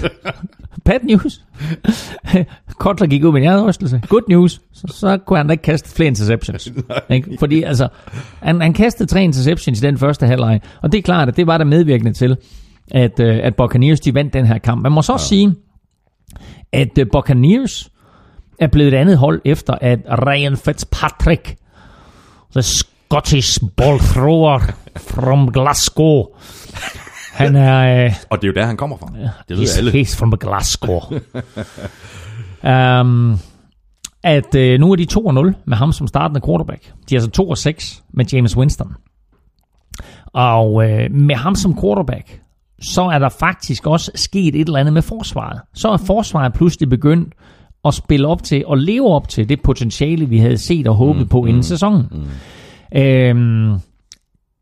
De får ikke helt det ud af det stadigvæk på angrebet, som jeg gerne vil have. Men altså, man må sige, Mike Evans spiller en af sine bedre kampe de sidste par uger, selvom han kun griber 5 bolde. Men for 92 yards. O.J. Howard, rookie tight enden, gør det faktisk ganske godt. Og løbemæssigt... Martin fik jo ikke noget ud af det, så var det var faktisk over på Fitzmagics arm, ikke? Det var den nemlig. Så derfor, så er spørgsmålet lige nu, og det her er en interessant betragtning på den lange bane. Nu nævnte vi, at Brett Hundley måske var i problemer med at fortsætte karrieren hos Packers. Jeg kunne godt tænke mig at vide, hvad Buccaneers de gør med James Winston. Han er skulderskadet lige nu. Men det er sådan bare officielt, fordi principielt så er han sat af. Principielt så starter Ryan Fitzpatrick over Jameis Winston. Mm. Jameis Winston i sit 3. år. Går ind i sit 4. år. Men i marts måned i sit 4. år, altså 6 måneder før sæsonen går i gang, der skal Buccaneers beslutte sig for, om de vil forlænge ham med det 5. år, der ligger i optionen. Når man er valgt i 1. runde, så er der en option på et 5. år. Det skal Buccaneers bestemme sig for i marts måned. Og vælger de det, så får de ham til ikke en billig penge, men trods alt en løn, som er til at betale. Han får gennemsnittet af de 10 højeste spillere på positionen, tilsvarende til det, der hedder franchise tag. Så jeg glæder mig til at se, hvad Buccaneers de bestemmer sig for i marts. Fordi det her, det kunne blive en af de helt store overraskelser, hvis de vælger ikke at tage den 5-års option på Jameis Winston. Men sådan som han har spillet i år, og det faktum, at han nu pludselig er skadet, og det faktum, at Buccaneers, som på papiret havde et vanvittigt godt hold, og var så fyldt af selvtillid inden sæsonen, at de sagde, okay, vi går med til det her bag kulisserne show, Hard Knocks, så alle kan se, hey, se vores spillere, se hvor dygtige vi er, vi er klar til den her sæson, vi er klar til at overtage NFC South. Nu ligger de og er bundskraber, og de 3 andre hold, de spiller suverænt op og kommer måske i slutspil alle 3. Det her, det kunne blive rimelig problematisk for Jameis Winston. Nej, men det er meget interessant, og det er meget interessant, at Marcus Mariota, altså de her 2 unge, håbefulde quarterbacks, der kom ind i ligaen det samme år, og som man hele tiden har sammenlignet, hvem bliver den største stjerne, og er det dem, der kommer til at være i top 5 om 5 år for quarterbacks? Jamen, de skuffer jo over. Begge 2. Det gør de. Men altså, Marcus Mariota og Titans er 6-4 og ligger til en slutspilsplads. Jameis Winston er 2-6, Bucks er 4-6, og skal have meget held i sprøjten, hvis de skal komme i slutspillet. Jeg synes, det er problematisk for Jameis Winston og hans fremtid i NFL, og især hans fremtid for Bucks. Ja, det bliver interessant at følge, og Bucks, de er 4-6. De tager til Atlanta og møder Falcons. Dolphins, de er også 4-6, og de skal til Foxborough og spille mod Patriots, så det er heller ikke så godt for Dolphins. Så er vi fremme ved et af de mest spændende opgør i uge 11. Dine Vikinger, Claus mod Rams, der har været nærmest ustoppelige. Den kamp endte så 24-7 til Vikings, og her så vi så, hvad et godt forsvar betyder. Men, og det er selvfølgelig en del af det her forsvar, det er heller ikke nogen helt uvigtig fumble, som Cooper Cup laver på 1-yard-linjen i, hvad var det, det var i første halvleg. Ja, altså, fordi hvis, 4 minutter før pausen. Ja, præcis. Altså, det er bare for lige at sige, jamen det kan godt være, at den her kamp, den ender 24-7, og at Vikings, de sidder fuldstændig på Rams, især i anden halvleg. Men hvis Cooper Cup kommer ind og scorer det touchdown, så kan den kamp lynhurtigt komme til at se anderledes ud. Ja, men altså så brænder Vikings kicker Kai Forbath, så brænder han 2 korte field goals, ikke? Altså så kan kampen også se anderledes ud. Men ja, det er en super vigtig fumble. Rams har principielt i hele den her kamp 2 angrebsserier. Tager den første angrebsserie, hvor de kører ned, scorer touchdown, bringer sig foran 7-0, tager lidt under 5 minutter. Og så har de en angrebsserie der midt i anden kvartal, som bringer dem ned på 1-yard-linjen, og så på 1-yard-linjen der slår Anthony Harris bolden fri og får selv fat i fumblen. Cooper Kupp har grebet bolden på et kast fra Jared Goff, og er meget, meget tæt på at komme ind i endzonen. Og da jeg så inden kampen, at Vikings safety Andrew Sandejo ikke skulle være med, der tænkte jeg, nej, fordi han er en af de mest undervurderede spillere på det her hold. Det er klart, at alle de taler om safety Harrison Smith, og de taler om linebackerne og den defensive linje og Xavier Rhodes på corner, men Andrew Sandejo, synes jeg, giver noget punch og noget power og noget stabilitet ned bagved. Da jeg så, han ikke var med, så tænkte jeg, nej, for jeg har set Anthony Harris spille, og jeg så, hvordan blandt andet i London med selvsyn, at han decideret var skyld i, at Isaiah Crowell scorede for Cleveland Browns på et langt løb. Så tænkte jeg, nej. Men Anthony Harris spillede en virkelig, virkelig solid kamp, og det her, det var det største spil i kampen, og det var det største spil i hans karriere, og det var et spil, som var i den grad med til at afgøre den her. Han slår bolden fri, får selv fat i den, så står det pludselig stadigvæk 7-7 på det her tidspunkt, og også scoren ved pausen, i stedet for at Rams måske er foran med 14-7. Ja, præcis. Og derfra, så var det Vikings hele vejen. Godt nok så ender 3. kvartal 0-0. Men Rams fik ingenting. Altså yards-statistikken, Thomas, for anden halvleg. Det er fuldstændig sindssygt. Altså, og hvis vi kigger på det, før det der garbage time drive, ikke? 288 mod 57. Præcis. I Vikings favør. Præcis. Det er jo helt vildt. Rams kørte ned ad banen til allersidst i fjerde kvartal, og der spillede Vikings prevent, alligevel får de ikke nogen point ud af det. Men inden det drive, en yardstatistik i Vikings forgører. Ja. Og jeg vil bare lige sige, Rams i hele anden halvleg, bortset fra det sidste drive, 57 yards. Det her eksplosive angreb, der havde scoret 144 point i de sidste 4 kampe inden mødet med Vikings. Ja, de spiller i Minnesota. Ja, de er op imod et godt hold. Men derfra, og så til at lave 7 point, blive holdt scoringsløs i 55 minutter, have 57 yards i anden halvleg. Det tror jeg ikke, Sean McVay havde regnet med. Nej. Til gengæld så vil jeg sige, Rams skal tage den her kamp. Sean McVay, 31 år gammel, skal tage den her kamp, og så sige, okay, det er sådan, det er at spille på udebane i slutspillet. Jared Goff skal tage den her kamp og så sige, okay, det er sådan, det er at skulle spille på udebane mod et godt hold. Måske er det i virkeligheden meget godt for Rams at tabe den her kamp. Det er da lignagtigt. Fordi de får besøg af Saints nu i den kommende uge, så lurer mig om Rams ikke på hjemmebane er fuldstændig i gear. Selvfølgelig er det det, men jeg tænker bare på, at det her på den lange bane, fordi som det ser ud nu, så vinder Rams NFC West. Ikke? Men som det ser ud nu, så bliver de ikke oversiddet. Men så bliver de ikke oversiddet. Det bliver altså, som det ser ud nu, så bliver det Vikings og Eagles, men det kunne også gå hen og blive Saints og Eagles, for eksempel. Men det betyder, at de skal på udebane på et eller andet tidspunkt. At de måske kun får en hjemmekamp, og så skal de på udebane. Og derfor så er det her en vigtig kamp for dem, at finde ud af, hvad var det helt præcis, som ikke fungerede for os. Fordi der var også det med tilskuerne. Vikings tilskuere fremtvang delay of game, og trak 2 timeouts. Og det kan man også lære af. Hvorfor var det, vi fik den delay of game? Hvorfor var det, vi blev nødt til at kalde timeout? Det er det her med kommunikation. At selvom det er sådan, at quarterbacken har en hørebøf i øret, så er det ikke altid, man kan høre, når der sidder 65.000 tilskuere og brøler. Så en suveræn fed sejr, når man er lillablodet som mig. Og dejligt at se Case Keenum igen spille forrygende. Bliver ikke sækket. Adam Thielen fortsætter bare, man. Er fantastisk. Altså. Eller Tavius Murray. Han er der Vikings MVP, han ikke? Det er han uden tvivl. Men Case Keenum er også med deroppe, ikke?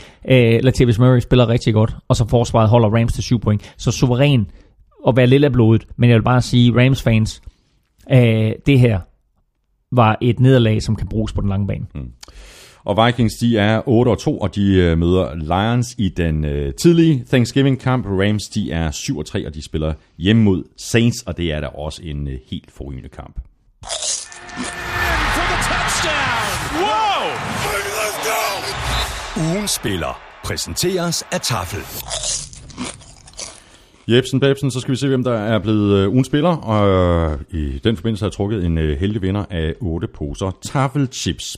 Vi smed 3 navne på Twitter tirsdag, og det var så i går, og de 3 navne var Drew Brees, Antonio Brown og Vikings Defense. Keenan Allen har faktisk også fået en stemme, ham overvejede vi faktisk også, og så har Jesper Thiem Petersen stemt på Michael Laudrup, I protest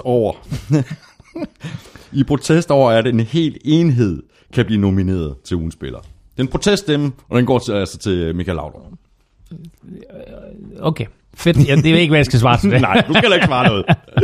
Nå, men stemmerne fordelte sig sådan her. Drew Brees fik 20% af stemmerne, og så var det knivskarpt mellem Antonio Brown og Vikings D. Og jeg kan bare sige, at Antonio Brown er lige lidt bedre end hele Vikings forsvar. I hvert fald mål på procenter i afstemningen her. Ja. Vikings forsvar fik 39%, Antonio Brown fik 41%. Ja. Klaus, vi skal have fundet en vinder af nogle taffelchips, og du får taffelsækken her, og du er jo lykkens gudinde. Så det er bare om at få lappen ned, og så trække en heldig vinder. Jeg blander lidt rundt, og jeg trækker... Nu! Godt. Jamen, der kommer en op i hånden her. Og... det er jeg så glad for, at jeg har trukket det her. Jeg læser bare højt fra toppen. Jeg synes, at Vikings defense skal have denne her. Kæft, de var stærke. Det står der ikke. Det står der med 18 uger. Og det er... det er du har skrevet selv hjemmefra. Ja, jeg har så udgivet mig for at være Jakob Nødebo fra Køge. Okay. Så, men Jakob, vi to er venner for evigt.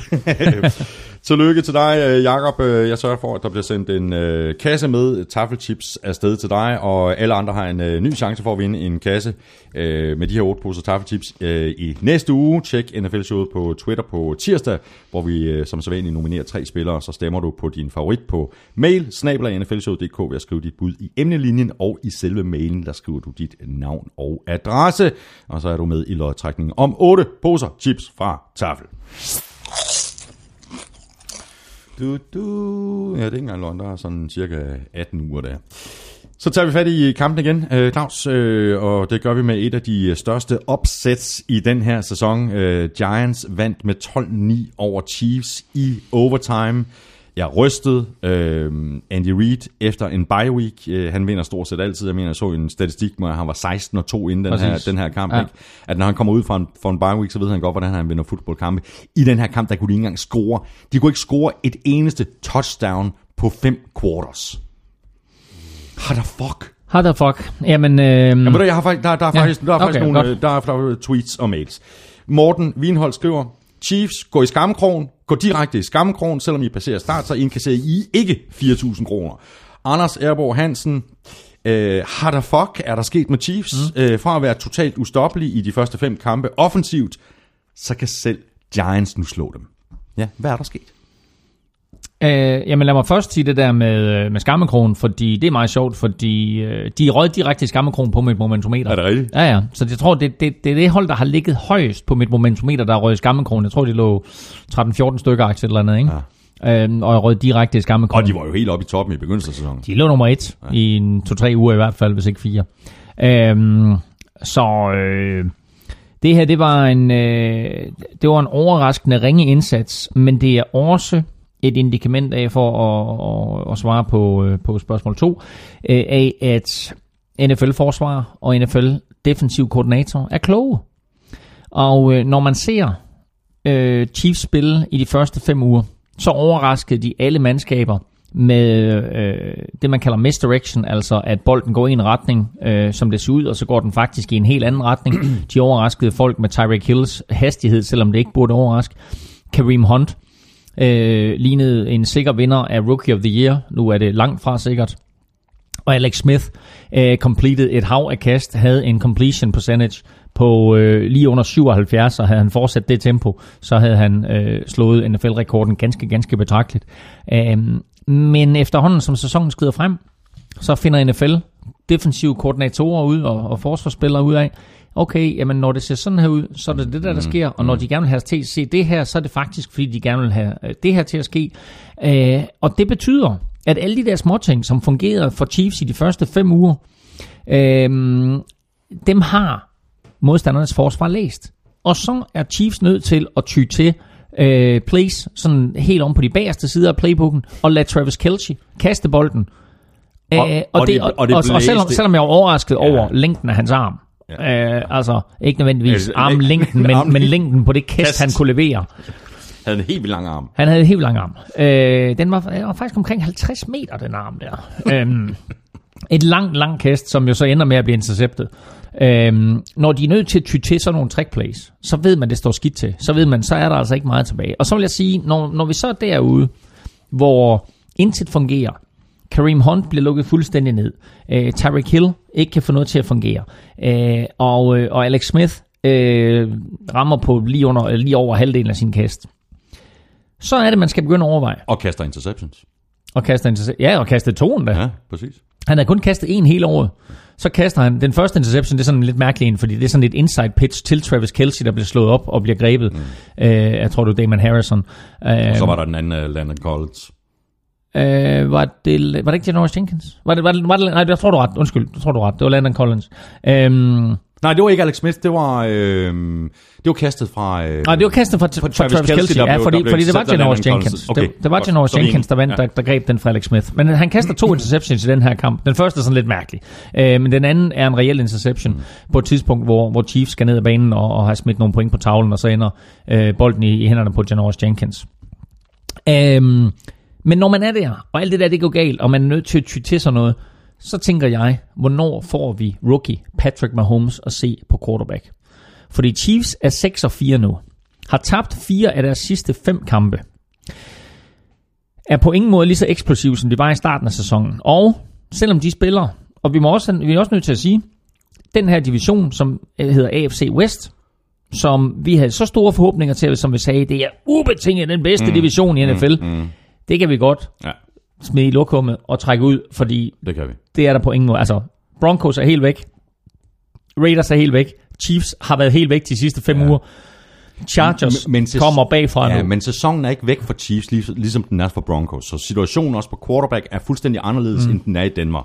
Jeg tror kun, vi får Patrick Mahomes at se på banen i år, hvis trænerstaben siger, han giver os en bedre chance for at vinde kampe, end Alex Smith.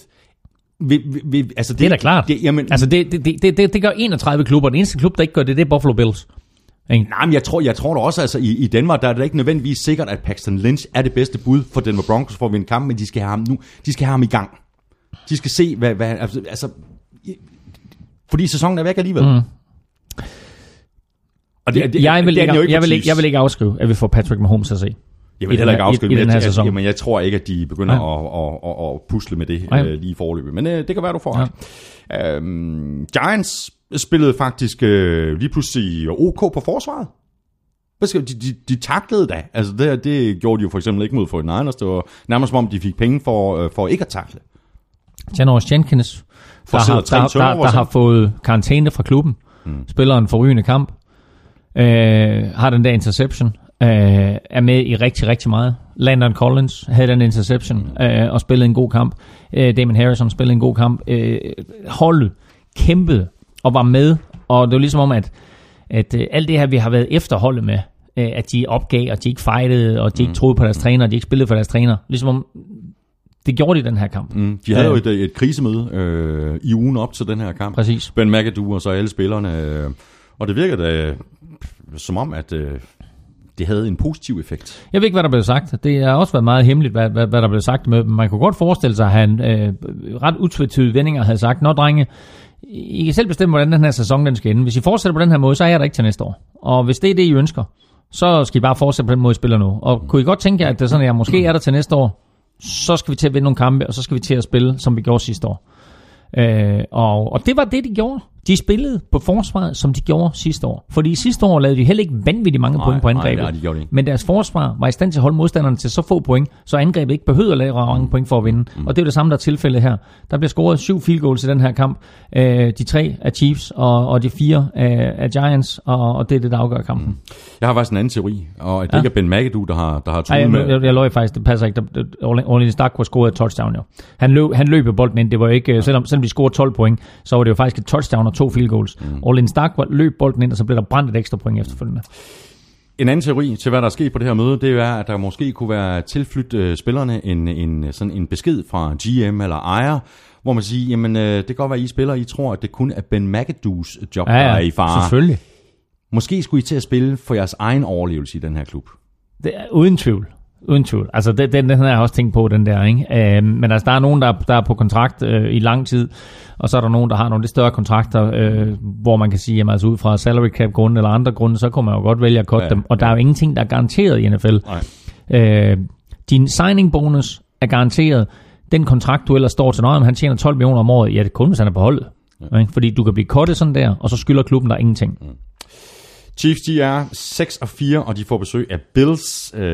Giants, de er 2-8, og de møder Redskins ude, og det gør de i den sene Thanksgiving-kamp. Og lige præcis, Redskins, de var millimeter fra at vinde over Saints på udebane. Saints var nede med 2 touchdowns og en 2-point conversion med 3 minutter tilbage, og så trak Drew Brees ellers i arbejdstøjet. Han completed de sidste 11 kast i kampen, fordelt på 2 drives, og så gik kampen så i overtime. Der er kommet nogle spørgsmål, det kan vi lige tage. Nej, ved du hvad, vi kan lige tage den her, fordi det er bare en konstatering. Det er Jesper Elving, ikke Elming, men Elving. Ja? Jesper, han er Redskins-fan, og han skriver bare kort og godt på mailen, jeg er færdig med fodbold.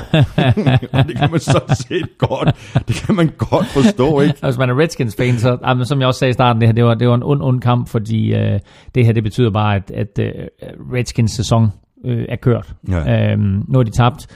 Og det er faktisk lidt vildt, ikke? Altså, jeg tjekker op på det. De har tabt 4 af de sidste 5.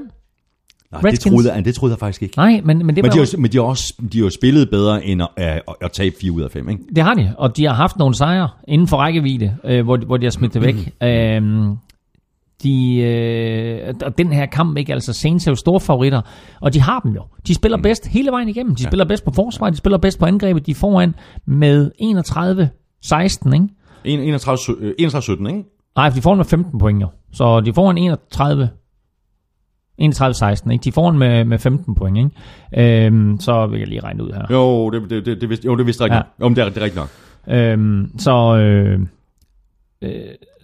Så Drew Brees magien havde de lukket ned for hele vejen igennem. Morten Rand, han skriver. Ja.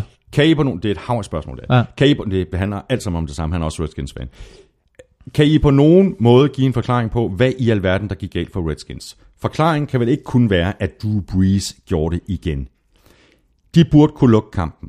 Dårlig clock management, dårlige spilkald, dårlig quarterback, kast, beslutninger. Afsindigt dårligt tidspunkt at kalde en challenge. Kommer de aldrig videre?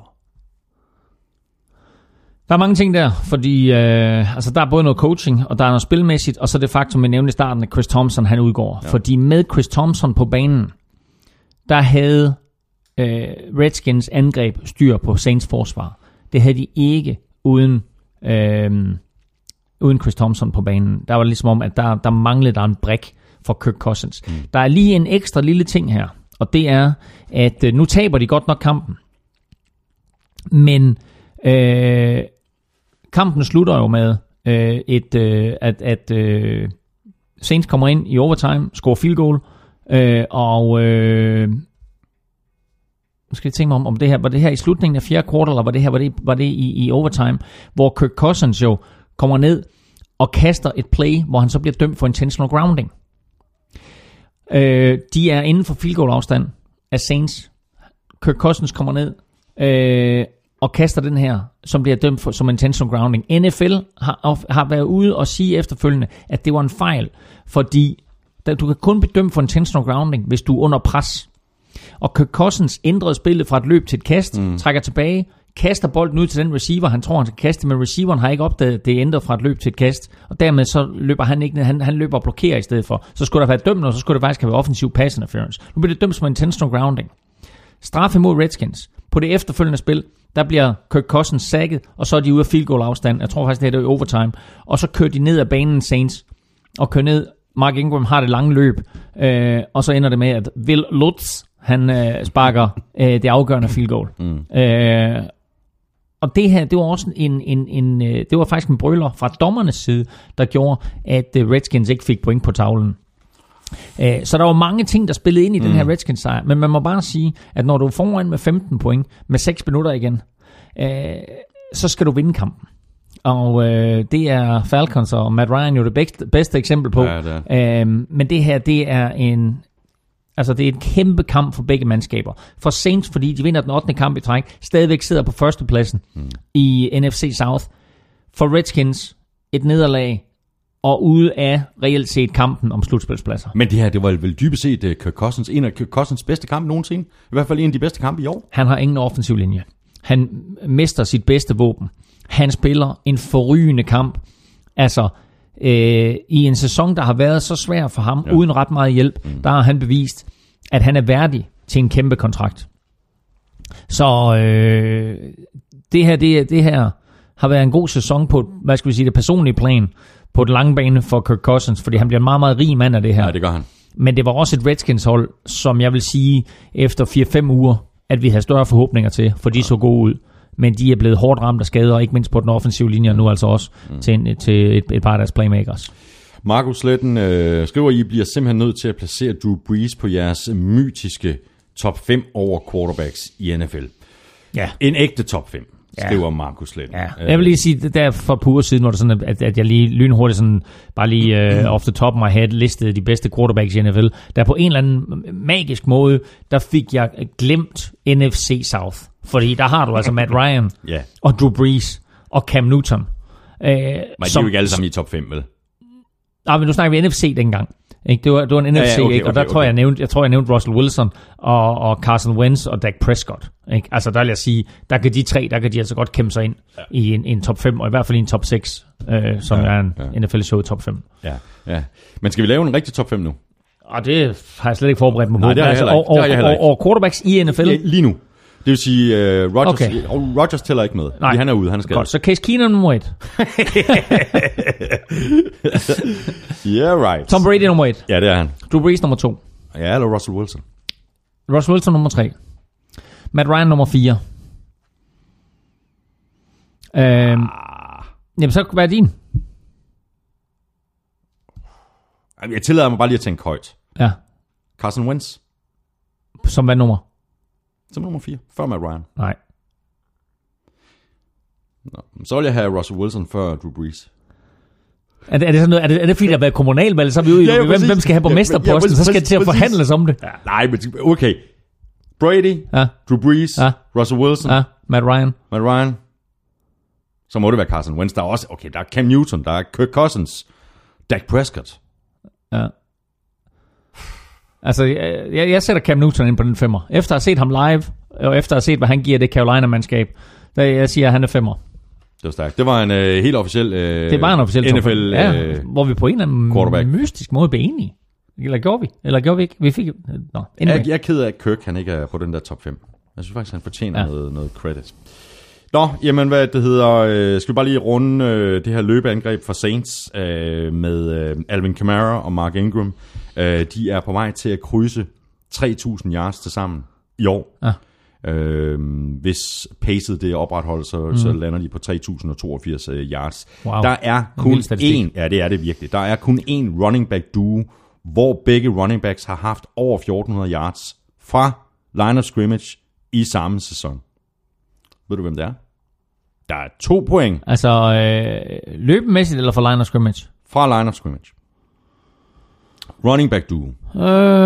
En running back duo. Jeg kunne ikke svare på det her. Nej. Altså, jeg er ikke i nærheden af at kunne svare på det.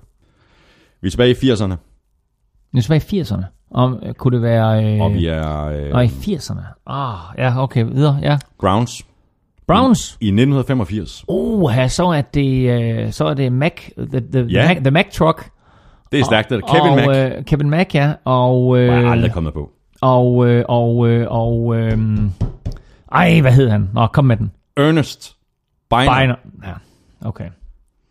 Men det er alligevel vildt. Nej, vi har heller ikke kommet på den. Selvfølgelig var jeg ikke kommet på den. Så langt tilbage, ikke? Ja, okay. Nå. Så er vi færdige med den kamp? Nej, jeg har lige en sidste ting. Nå, vi er ikke færdige med den kamp? Nej, jeg vil lige sige en sidste ting, og det er det touchdown, som Alvin Kamara han laver. Hvor Drew Brees kaster bolden til ham, og så kommer Alvin Kamara, han griber den ikke ren, slår den op til sig selv, og så griber han den, og så løber han ind. Og Troy Aikman, han er kommentator, han siger... That is some poor tackling. Jeg kiggede på det der, og så kiggede jeg på det, og så tænkte jeg, okay, en af de forsvarsspillere, der står der, han kan knuse Alvin Kamara. Mm. Men reglerne gør, at hvis han knuser Alvin Kamara på det tidspunkt der, så får han 15 års straf. Mm. Så han står og tænker, det må hellere være med.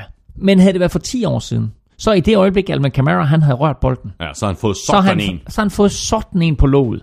Men nu her, er der sat så mange regler ind, som gør, at forsvarsspillerne de holder sig lidt tilbage. Og ham der kunne knuse ham, det var DJ Swearinger. Og DJ Swearinger, han har aldrig været bange for at ramme nogen. Men lige der, der tænker jeg, det må hellere være med. For det her, det var et meget, meget afgørende tidspunkt i kampen. Ja. Så der skal du undgå at få en 15-års straf. Så der er der, altså synes jeg, en lille bitte udfordring med den måde, reglerne er sat sammen på, at nu må du ikke rigtig røre nogen eller ramme nogen, hvis det er sådan, at de ikke har kontrol over bolden. Det er svært at finde den der balance. Selvfølgelig er det det. Jeg siger bare, du kunne se på DJ Swearinger og de 3 andre Redskins-spillere, der stod omkring ham, at ham må vi hellere holde fra. Så griber han bolden, og så super han ind i endzone, og så står de 4 mand og kigger på hinanden og siger, nej, det var det. Saints 8-2. De skal til LA, spil mod Rams. Redskins, de er 4-6, og de får besøg af Giants i den sene Thanksgiving-kamp. Ja, og der vil jeg bare lige sige, her der tror jeg altså, Redskins, de er på hjemmebane. Der er 40 mand over at se kampen med gult klud, og jeg tror, at de får en hjemmebane sejr at se, og det vil jeg også anbefale, at man spiller på. Og jeg kan lige tjekke, om odds det er opdateret her. Der er 1,25 stadigvæk på, at Redskins vinder den kamp, og det er en af mine anbefalinger. Kunne man ikke forestille sig, at de kunne vinde med mere end 7 eller 10 eller et eller andet? Det var sagtens. Altså, der er... Fordi jeg tror ikke, Giants, de gør det. Nej, mod Redskins, det tror jeg. Der er 4 i odds, hvis Giants de kan vinde den her kamp, men altså hvis Redskins kan vinde med bare et touchdown, så får du 1,75 igen. Det er interessant. Så altså bare et enkelt touchdown, så er oddsene ganske betragteligt bedre. Og så skal jeg også lige love for, at Bills fik en røvfuld. De tabte med 54-24 til Chargers. Nathan Peterman fik ikke ligefrem den bedste debut som quarterback i NFL. 5 interceptions på 14 kast i første halvleg, og så fik han lov til at sidde lidt ude på bænken, og så kom Tyra Taylor lidt ind og spillede i stedet for. Og så gik det pludselig meget bedre. Meget bedre. Jamen det gjorde det, fordi Tyra Taylor fik det til at fungere, havde nogle gode spil selv, og løb selv et touchdown ind, og jeg tænker bare, at man er 5-2, og vinder du den uge over Jets på Thursday night, så er du 6-2, og deler førstepladsen i AFC East med Patriots.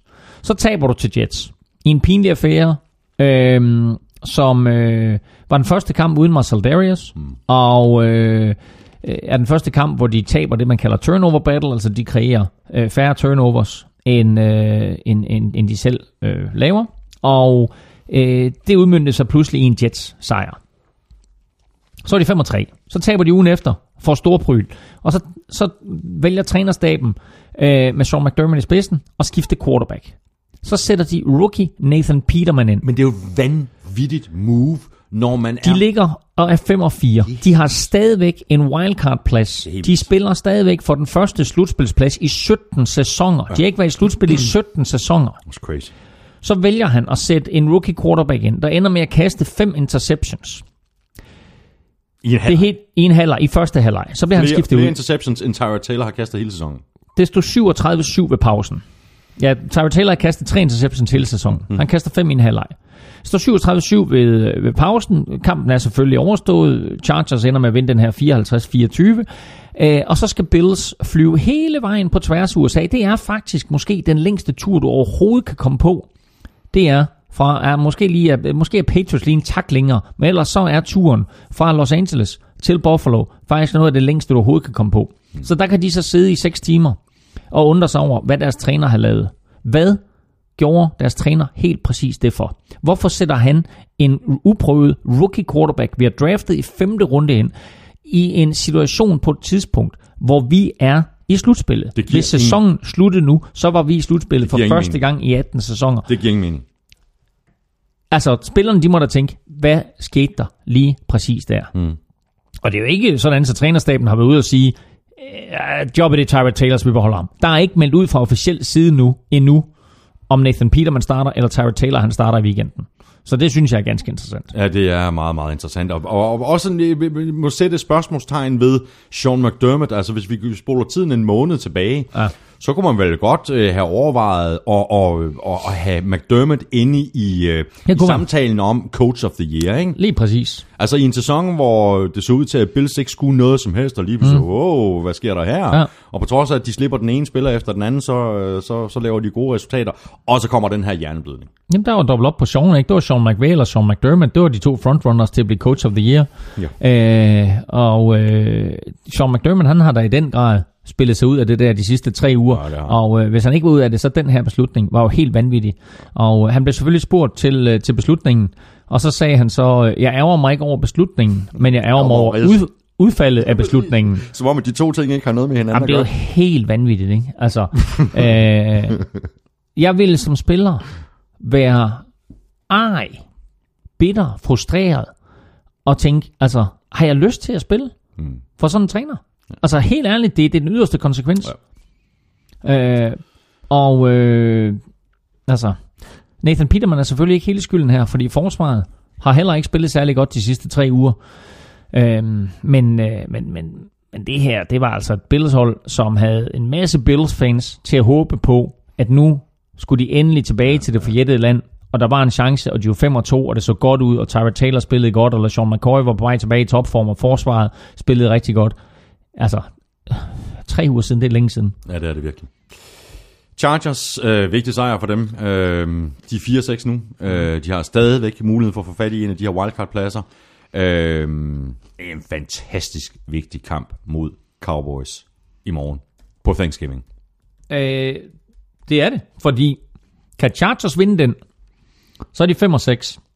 Og så kan de jo pludselig begynde at skimte i hvert fald en wildcard-plads. Men de kan faktisk også begynde at skimte toppen af AFC West.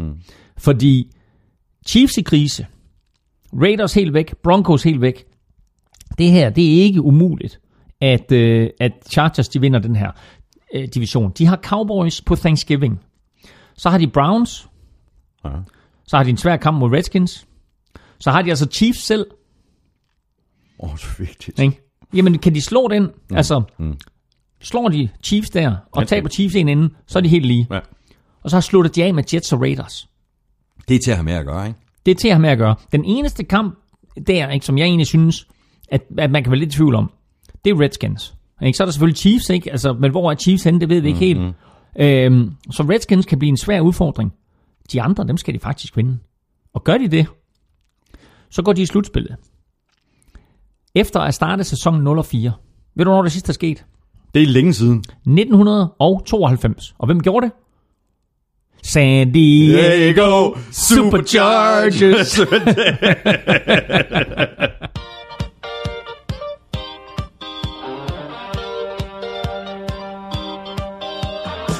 Man skal aldrig lade sådan en chance gå forbi sig. Det skal man ikke. Alle de gange, man kan spille San Diego Superchargers, så får man muligheden for det.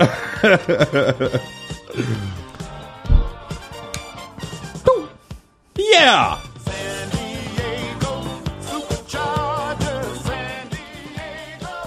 Chargers! Og hvor sjovt. 92. 25 år siden. Det er vildt. Ja, og vi var vildt også, at det var Chargers selv, der gjorde det. Så nu er de altså på vej til at gentage den der. Men okay, der er stadigvæk lige en Thanksgiving, ja, og der er stadigvæk lige en december måned. Ja. Men jeg siger bare, at de kampe, der er tilbage, er ikke vanvittigt svære. Nej. Og Chargers, de er som sagt 4-6, og de spiller den mellemste kamp på Thanksgiving ude mod Cowboys. Super, super vigtigt opgør. Bills, de er 5-5, og de spiller ude mod Chiefs. Og så her, der vil lige komme med et hurtigt spilforslag, fordi jeg tror faktisk, Chargers, de vinder den her. Og jeg tror, bookmakerne stille og roligt også på, og også fatter faktisk på dem. Det var helt lige i går. Der var det altså sådan noget med 1,95, men nu der hedder oddset på Chargers 1,80. Så skal man spille på Chargers i morgen aften, så tror jeg, man skal skynde sig, fordi det odds der, det falder. Så de er altså stille og roligt ved at blive favoritter og store favoritter i den her kamp mod Cowboys. Hvem har du i picks? Jamen, på Thanksgiving har jeg Vikings, Chargers og Redskins. Så tror jeg faktisk, vi er fuldstændig enige i de tre kampe der. Jamen, så henter du ikke noget på mig på de tre kampe i hvert fald. Nej, sådan er det. Så videre til Bengals, der vandt med 20-17 ude over Broncos. Det var så en kamp, hvor turnovers kom til at betyde sejr i stedet for nederlag. Dre Kirkpatrick returnerede bolden 101 yards, et yard kast til Tyler Croft. Er den sat til 101 yards nu? Hvad siger du? Er den sat til 101 yards nu? Sådan, det var, var de stats, jeg læste, da jeg læste op på det i går. Nå, det er meget sjovt. Jeg skrev 100 yards i mit momentometer nemlig. Men okay, 101 yards. Og det er jo stadigvæk det længste return i NFL's historie, uden at der bliver scoret touchdown. Ja, præcis, fordi at det blev så til et 1 yard kast til Tyler Croft. Ikke? Ja, fordi han løber derned, og så er han så træt til sidst. Ikke? Han har returneret den fra 1 yard, eller så faktisk 2 yards ind i sin egen endzone. Har han returneret den hele vejen? Han er træt. Og så fumbler han. Ikke? Og får fat i den, og bliver så taklet på 1 yard linjen. Ja. Tænk sig, hvis han havde fumblet der, og Broncos havde fået fat i den. Ikke? Ja. Men prøv at høre, ikke? Kæmpe forskel jo. Kæmpe forskel. Touchdown i den ene ende, til touchdown i den anden ende på 15 sekunder. Ikke? 14 point swing i den kamp der, lige på det der ene play. Præcis, og så havde vi jo et Vontaze Perfect, den her forced fumble. Og det var i begyndelsen, hvor det var fjerde quarter, hvor Dalton completer til AJ Green, ikke? Jo. Vi har de her to meget vigtige turnovers, som bliver afgørende. Som giver Bengals 14 point. Ja. Men derudover, så synes jeg faktisk, at jeg synes jo egentlig, at Bengals i store dele af kampen spillede bedst.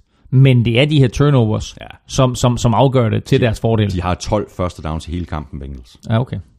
Det er altså ikke voldsomt imponerende. Det er det ikke.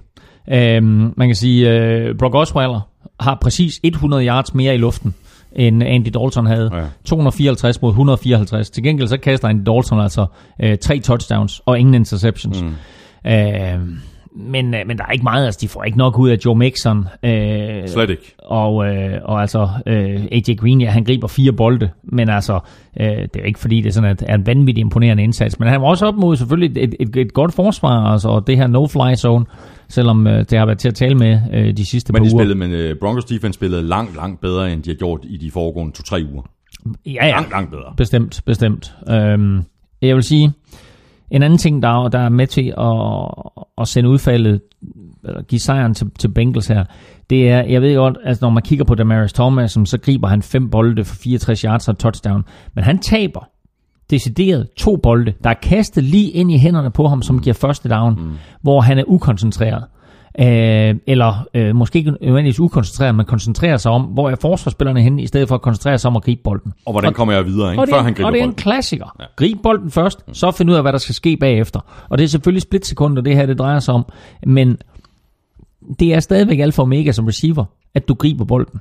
Og han har da et par gode plays, Demaryius Thomas, og er jo faktisk også ham, der er med til at løbe Drake Kirkpatrick ned, da han er ved at score og så videre. Ikke nu udmønter sig stadigvæk i et touchdown, men derfor kan man stadigvæk godt rose indsatsen for at sprinte hele vejen ned fra den ene mållinje, så hele vejen ned til den anden mållinje og være med til at få stoppet Kirkpatrick.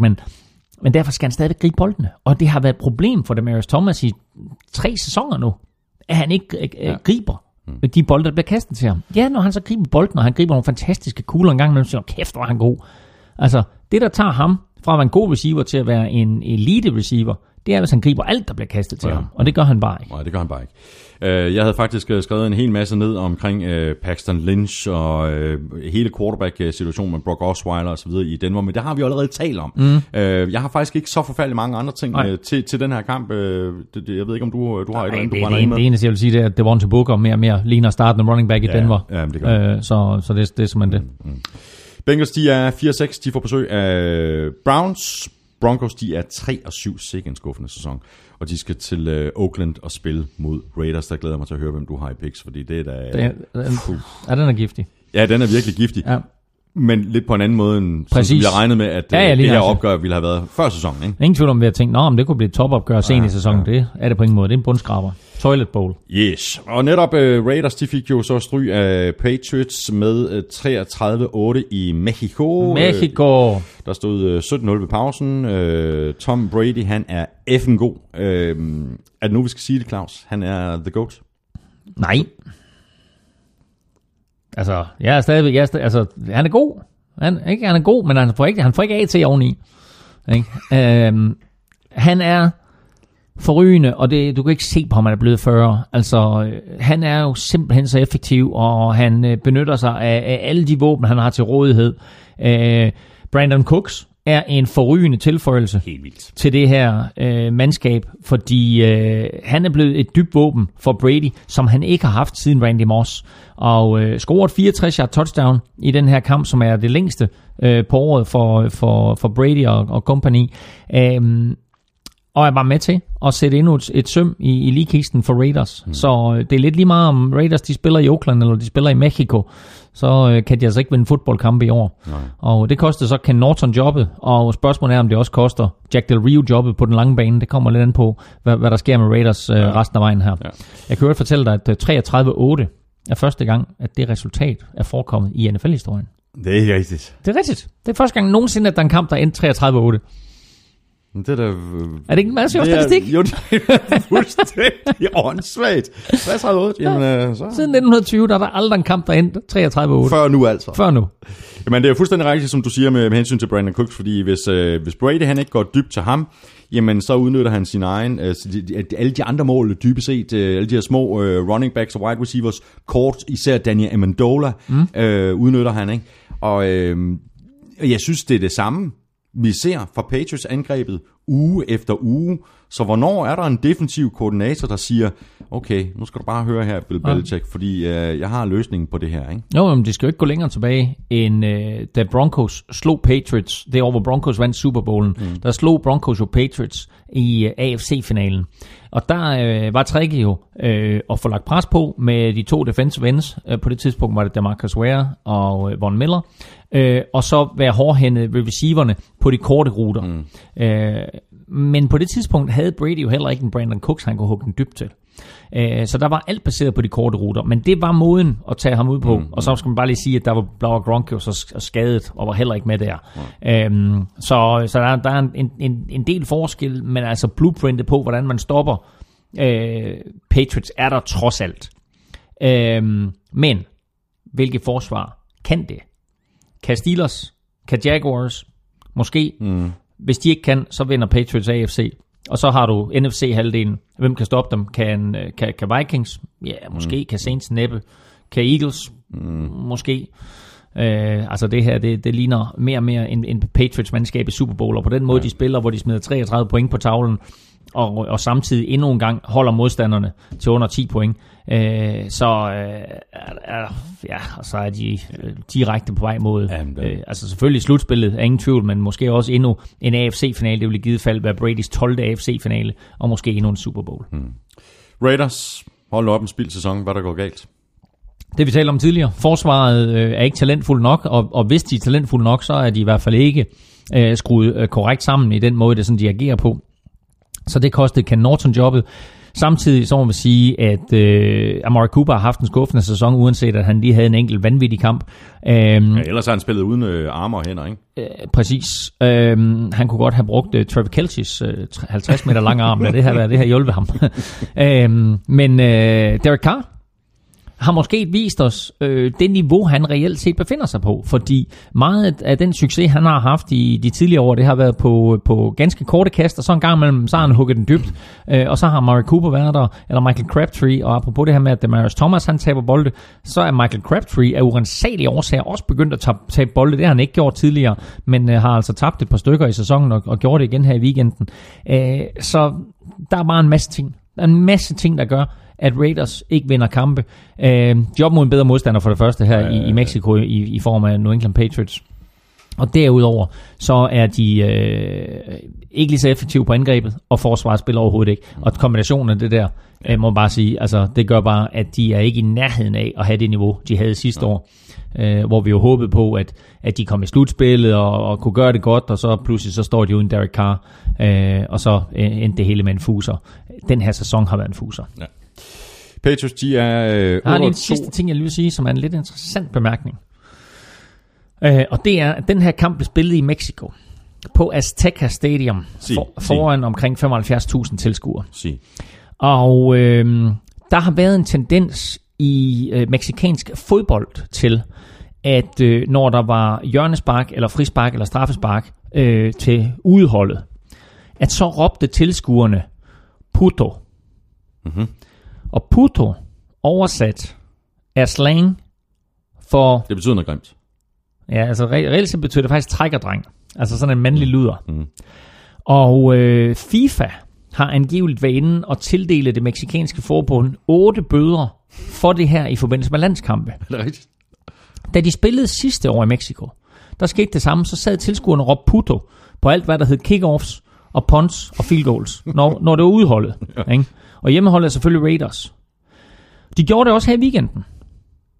Men CBS, det amerikanske tv-selskab, var klar over det inden. Så de lagde optaget tilskuerstøj ud over tilråbende puto. Vi er ude i den helt store propaganda. Altså, du ved, de skjuler simpelthen det faktum. De skjuler virkeligheden. Det gør de. Altså, prøv at høre. Jeg kan da godt forstå det sådan, at man siger, okay, de der tilskuere, de skal da ikke have det ud, at de gerne vil. Men er det et reelt billede, at man skjuler sandheden på den måde, og lægger en lydbid ind over? Det er det glade vandet. Altså, hvor er Jeppe Kofod henne? Altså, CBS, de hentede ham ind som specialkonsulent. Jeg siger bare, det der, jeg synes det der, det er problematisk, at man begynder at omgås virkeligheden på den måde, som CBS gør i det her tilfælde. Ja. Altså fint nok, du ved, at man biber noget ud, hvis der bliver sagt et grimt ord, og den der 10 sekunders forsinkelse. Men nu er man simpelthen begyndt at omgå virkeligheden ved at lægge en anden lyd ind over. Redigerer i virkeligheden. Præcis. Det er det glade vanvid. Nå, Patriots, de går sandsynligvis 9-2, fordi de får besøg af Dolphins. Raiders, de er 4-6, og de spiller hjemme mod Broncos. Jeg vidste simpelthen ikke, at de har været inde og redigere lyden. Det er fuldstændig, fuldstændig vanvittigt. Eagles, de vandt. Alt, hvad du hører i NFL-showet, det er optaget live, on the spot, der er ingen redigering. Så en gang så hører vi San Diego Superchargers, men ellers så er der absolut... Det. Altså, det er virkeligheden. Så det er virkeligheden. Det er sådan, det er. Ja, vi skal have noget mere drik. Ja. Nej, faktisk ikke... Vi skal have noget mere drik. Skål. Sådan der, tak for det. Så tager jeg lidt chipotle, cheddar chipotle. Chipotle cheddar. Er de gode, når vi skal have? Er de virkelig gode? Smagen. Godt så. Fordi nu skal vi... Og kører det. Vi skal videre. Vi er gode. Eagles vandt med 37-9 ude over Cowboys. Ikke sådan en helt imponerende første halvleg fra Carson Wentz og Eagles, som vi har set i de foregående uger. Men så kom der knald på i anden halvleg. Cowboys var foran 9-7 med pausen. Yes. Du får 9-7 i pausen. Hænger så selvfølgelig også lidt sammen med, at Eagles rookie-kicker Jack Elliott blev skadet. Måtte udgå med hjernerystelse. Og det betød så, at de satte en linebacker til at sparke. Og det gik mange. Hans kickoffs var i hvert fald gode. Mm. Men angiveligt, så stod han så og skulle sparke et field goal, altså prøve et field goal i et af de her træningsnet ude på sidelinjen. Og fra omkring 1,5 meters afstand, der ramte han forbi nettet. Og så sagde Doug Peterson, headcoachen, til sin special team koordinator: ham der, han kan sparke kick-off, han kan ikke sparke noget som helst andet. Og det betød jo faktisk, at Eagles, de spillede uden kicker. Ja. De gik efter 2-point conversions, de gik efter dem på fjerde down, de spillede ikke med en kicker i hele anden halvleg. Jo, til kickoffs. Og det er det, jeg mener, det gik jo meget godt. Ja, det gik meget godt. Det var faktisk overraskende godt. Så Eagles, de gav blueprintet på, hvordan man får en ekstra linebacker ind i truppen. Man spiller simpelthen bare uden kicker. Eagles har nu scoret over 30 point for 6. gang i år. Cowboys, de mangler Zeke, men mere endnu, så mangler de Tyron Smith. Og han kommer tilbage på O-line. Han kommer tilbage til Thanksgiving-kampen imod Chargers. Det er den bedste nyhed. Vigtigt. Men du nævner ikke Sean Lee, fordi de mangler også Sean Lee på forsvaret, og det er forskellen i anden halvleg. Altså, Cowboys fører 9-7 ved pausen. De taber anden halvleg 30-0. Taber anden halvleg 30-0, Thomas. På hjemmebane. Og Carson Wentz blev holdt nede i første halvleg, og ikke at hans statistikker sådan for kampen er vanvittige, men han har nogle rigtig, rigtig store spil. Han har et par kast undervejs, hvor man tænker, okay, det der det er jo simpelthen millimeter præcist. Han er under pres. Alligevel får han leveret en god bold. Holder nogle drives i live. Og så har jeg ikke nødvendigvis været super fan af Jay Ajayi, men han spiller en god kamp og har et 71-yard løb, hvor han også løber lidt tør for benzin og bliver hentet bagfra. Men han er jo ikke vant til at komme så langt. Nej, præcis. Han er vant til, at han skal kæmpe for sin yards. Ja, du ved, altså, hvis han fik 3 yards i Dolphins, så er han glad. Her der får han 71, og så løber han tør for gas, og fik en del røg på sidelinjen af holdkammeraterne, der kaldte ham slow as hell, og griner lidt og så videre. Men det er godt set af Eagles og få ham, og de får ham for ingenting, ikke? De får ham for ingenting. 4. rundevalg eller 5. rundevalg, jeg kan ikke huske det.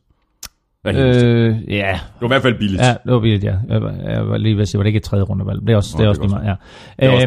Men altså, han løber kun bolden 7 gange, men altså, han har det der store spil der, og det er jo også med til at sætte nogle point på tavlen for Eagles.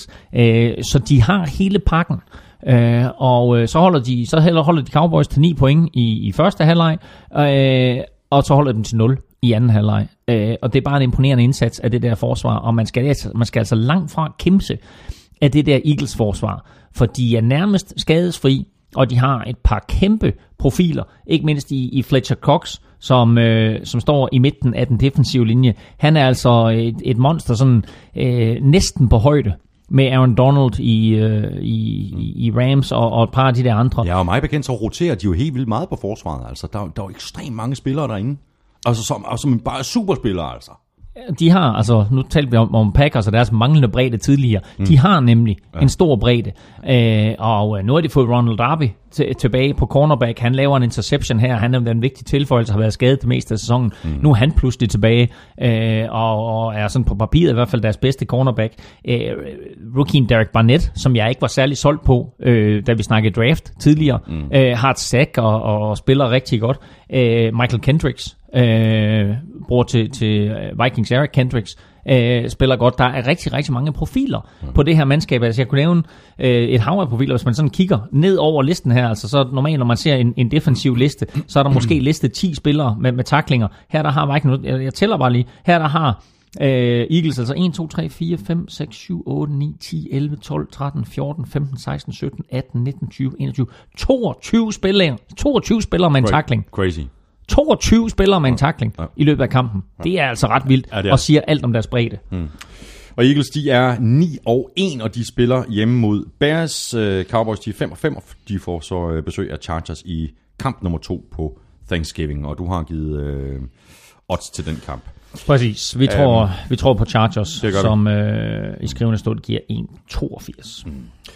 Og så slukker vi med et brag af en Monday Night-kamp mellem Seahawks og Falcons. Endte i en gyser med Blair Walsh's missede field goal på 52 yards til allersidst. Den sneg sig simpelthen lige akkurat forbi. Vigtigt for Falcons og vigtigt for dine picks, Claus Elming. Det kommer vi tilbage til, det glæder mig til. Ja, The Blair Walsh Project. Man det var en 52 yards. Men... Du siger, det var en 52-yarder. Matt Prater lavede den for Lions. Enig. På Soldier Field. Enig. Matt Prater lavede den. 52'er, der gav Lions sejren. Blair Walsh kan lave den her og tage kampen i overtid. Og i øvrigt fuldføre et comeback helt af Breeske dimensioner. Ikke? Men det lykkes ikke til sidst. Og det lykkes... der er flere årsager.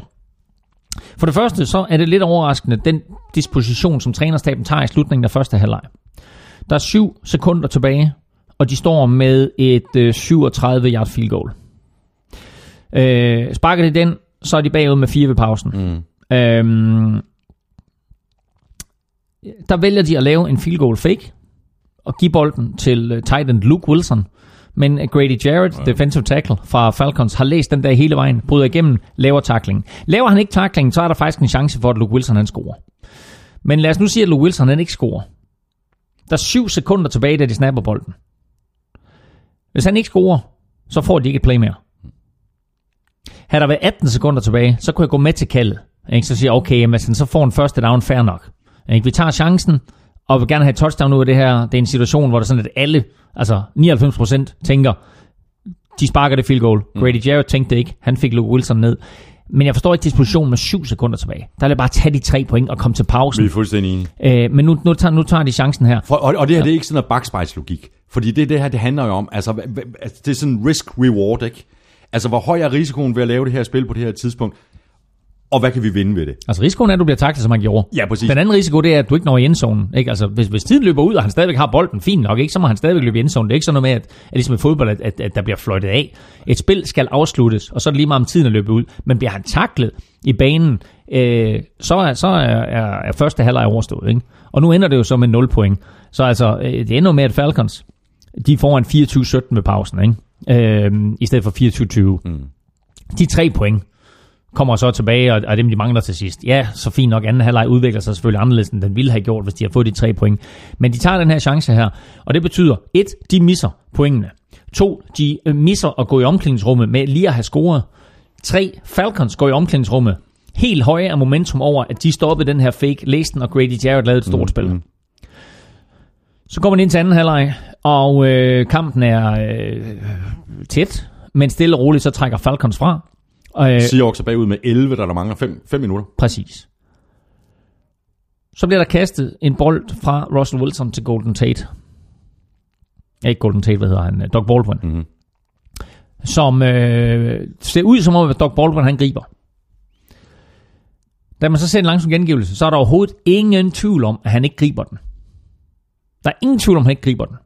Alligevel vælger Pete Carroll at kaste den røde klud og få den set igennem. Det brænder de en timeout på. Den timeout kommer de til at savne til sidst i kampen. Fordi den timeout havde gjort, at det ikke behøvede at blive så hektisk og panikagtigt, det de foretog sig til sidst. Og at de måske havde haft et play mere til at kunne have fået bolden lidt tættere på, end den 52'er, som de tvinger Blair Walsh til at forsøge. Hvorfor sparker de ikke den 37'er til at starte med i første halvleg? Er det fordi, de tvivler på Blair Walsh? Hvad står Blair Walsh og tænker på sidelinjen, at de ikke sparker den 37'er? De vil hellere køre et eller andet fake field goal, eller han står selvfølgelig inde på banen og kan se det der, kan se det fake field goal og kan se, at Luke Wilson bliver taklet. Det vil sige, de stoler ikke på med første halvleg til 37'er. Så sætter de ham ind til en 52'er. Og der er de nødt til at stole på ham. Ikke? Og han sætter den jo lige ned i midten af målet, men 2 yards for kort. Ja. Og det er lidt vildt, ikke? Fordi du ved, han har benet til det. Du ved, han har længden. Sin rookie-sæson, han satte rekord ved at sparke 10 field goals over 50 yards. Her, 52'er. Ja, det er udendørs, og ja, det er i Seattle, og ja, det er et afgørende spark. Og det er faktisk de der afgørende spark, der har han siden sin rookie-sæson haft store problemer med at håndtere det mentale aspekt af det. Og det er også det, han har her. Han får simpelthen ikke nok på den der. Den er helt snorlige. Den går lige mod midterstolpen, og så er den for kort. Og dermed så ender det her altså med en sejr til Falcons på 34-31. Og jeg lige sige Falcons, ikke? De er altså meget tæt på at gentage katastrofen fra Super Bowl, ikke? Hvor de er langt foran, og så tillader de en super quarterback og fører dem tilbage, fordi det her, det var Russell Wilson-magi til sidst. Igen, ikke? Ja. Til sidst i fjerde kvartal, som gjorde, at Seahawks var ved at komme tilbage, og den her kunne så være endt i overtime, og hvem ved så, hvad der havde sket, for så var det Seahawks, der kom ind i overtime med momentum, præcis som Patriots gjorde det i Super Bowl. Præcis, og Falcons, de er 6-4 nu, og de næste 3 kampe for Falcons, de står på Buccaneers, den skal de vinde, og så 2 svære kampe mod Saints og Vikings. Det er alle sammen hjemmekampe. Det er 3 hjemmekampe i træk. Ja. Den første skal de vinde mod Buccaneers, og så kommer de her Saints og Vikings. Der kan alt nærmest ske. Men det var i hvert fald en super, super vigtig sejr for Falcons, det her, hvis de skulle holde liv i deres slutspilstrømme. Uden tvivl. Altså, og hvis vi kigger tilbage på sidste år, så siger jeg aldrig om det her. Det var den vanvittige sæson sidste år. De er 6-4 nu. Ved du, hvad de var sidste år på det tidspunkt? 6-4. Er det rigtigt? 6-4 på det her tidspunkt sidste år. Og så kørte de ubesejret resten af vejen igennem. Men man skal bare lægge mærke til, at det tog også det lidt tid, inden de sådan for alvor kom i gang. Og nu her, altså du kan mærke, at der er en tiltro til det, Steve Sarkisian han gør. Grunden til, at jeg også ville have Matt Ryan med på den top 5, det var, fordi jeg så Matt Ryan imod Dallas Cowboys ved selvsyn. Han var vanvittig god. Altså de små bitte vinduer, han får bolden ind igennem. Hans evne til at finde Julio Jones, og når Julio han er optaget, eller opdækket, så finder han nogle andre. Han er god, Matt Ryan. Og han har spillet virkelig, virkelig solidt igennem de sidste 6 kampe under Sarkisian. Så stille og roligt, så begynder det her angreb at finde sig selv. Og man skal bare lægge mærke til, at det her, det var altså uden Devonta Freeman, som sad ude med hjernerystelse. Ja, præcis. Så, det var op til Tevin Coleman. Ja, Tevin Coleman, og så havde de en anden running back inden, som hed Wardick. Er det ikke Wards? Jo, lige nøjagtigt, jo. Som Terron Ward hedder han, ja. Som var ind og faktisk gjorde det rigtig godt og har ventet på at få den her chance. Får ikke lige så mange snaps som Coleman. Jeg tror får en 5-6 stykker eller sådan et eller andet.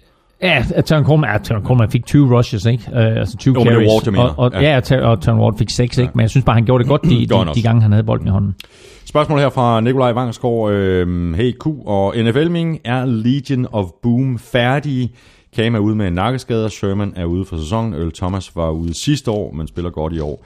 De er ved at være oppe i år, og fylder meget i en allerede presset salary cap. Hvad ville I gøre, hvis I var Seahawks GM? Og det er faktisk meget sjovt, fordi før jeg så den her mail fra Nikolaj Vangsgaard, der havde jeg faktisk skrevet alderen op på de her spillere fra Legion of Boom. Okay. Når 2018-sæsonen begynder, så er Earl Thomas 29, Richard Sherman og Cam Chancellor er 30, Cliff Averill er 32, Michael Bennett er 33.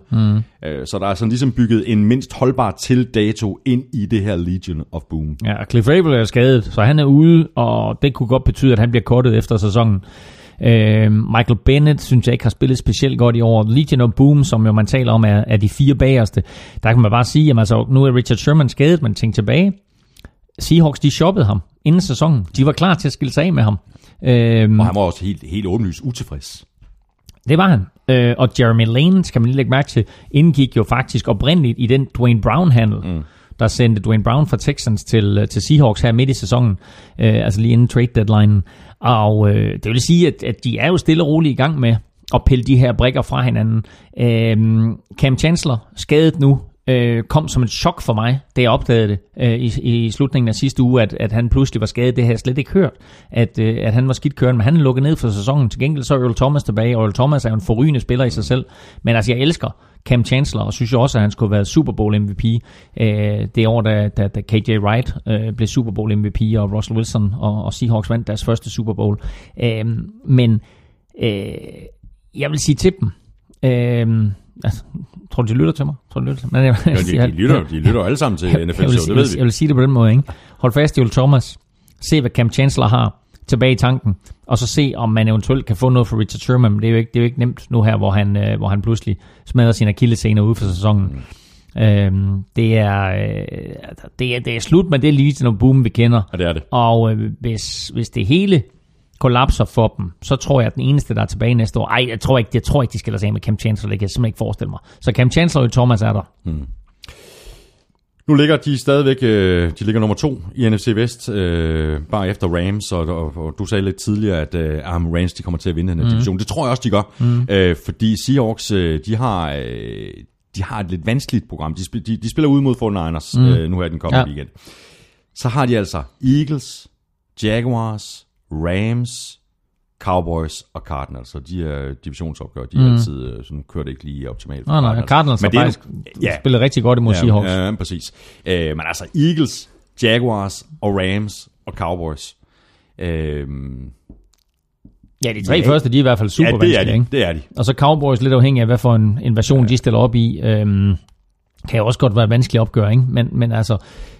Slutspillet lige nu, som det ser ud i NFC, ikke? Altså det er Eagles, Vikings, Saints, Rams på de 4 øverste pladser, ikke, som divisionsfører. Så er de 2 wildcard-pladser. Det er begge 2 NFC South-hold, Panthers og Falcons. Og det vil sige, at uden for slutspillet, der ligger Lions, Seahawks, Packers og Cowboys med flere. Men det vil sige, at Seahawks, altså lige nu, hvis slutspillet gik i gang i morgen, så er Seahawks udenfor. Ja, præcis. Og det er sådan lidt overraskende, ikke? Men altså, det er de her udfordringer, de har haft på den offensive linje, og så selvfølgelig også ramt af skader nu på forsvaret. Men de smider 31 point på tavlen imod Falcons, og taber stadigvæk. Ja. Og det var, nej, præcis, det var ikke nok. Seahawks er som sagt 6-4, de spiller ud mod Niners. Falcons er også 6-4, og de spiller hjemme mod Bucks. Og så har vi været igennem alle kampene fra 11. spillerunde. Det betyder, at vi kigger på næste uges kampe lige om lidt, hvor vi spiller picks. Og så skal vi også have svar i quizzerne og se, om der er nogen, der har ramt plet i odds-quizzen fra Danske Spil. Lige nu, der skal vi have dit momentometer, Claus. Det skal vi da. Og der er ikke sket så frygtelig meget, selvom der er sket lidt. Fordi Philadelphia Eagles vandt. De ligger stadigvæk nummer 1, 9-1. Nummer 2 er New England Patriots, der også vandt. De 8-2. Vikings ligger stadigvæk nummer 3, 8-2. Så taber Rams, og dermed så ryger de ud af top 5, og det betyder, at der er plads til New Orleans Saints op på 4. pladsen, og så kommer Pittsburgh Steelers ind i top 5, så det er den måde, den ser ud på. Nederst selvfølgelig Cleveland Browns, og så i skammekrogen Kansas City Chiefs. Ja, det er også fuldstændig vanvittigt, ikke? Og hele det her momentometer, det ligger lige præcis der, hvor det plejer at ligge, og det er selvfølgelig inde på gulklud.dk. Vi skal have quizzen! Det er tid til quiz. Nå, Claus, skal vi tage dit spørgsmål først? Jeg har skrevet nogle bud ned, men jeg er godt nok i tvivl, det må jeg indrømme. Der er 32 hold at vælge mellem. Det er der. Hvilket af de 32 hold har skabt en turnover, enten en fumble eller en interception, i samtlige kampe? I samtlige kampe. Bills slog jo rimelig godt til en overgang, men så var der en kamp, hvor de tabte 3-0 i turnover battle, så det kan ikke være Bills. Har ret? Eller har jeg ikke ret? Jeg prøver at sortere 1 ud af 32 fra, som ellers var en af mine topfavoritter. Det er korrekt. Ja. Godt. Jamen, så er mit bedste bud, det er Jaguars. Det er godt bud. Men det er ikke rigtigt. Det er ikke rigtigt. Godt. Så har jeg Ravens. Også et godt bud. Men heller ikke rigtigt. Patriots er et rigtig godt bud. Men heller ikke rigtigt. Og jeg kan godt tænke mig, her er listen, her har du alle 32. Nej, jeg gider ikke. Det var de 4, jeg havde skrevet op. Det var de 4. Okay. Hvad har du mere? Eagles? Nej. Cowboys? Nej. Redskins? Nej. Shit! Så er det et eller andet hot. Er det Vikings? Nej.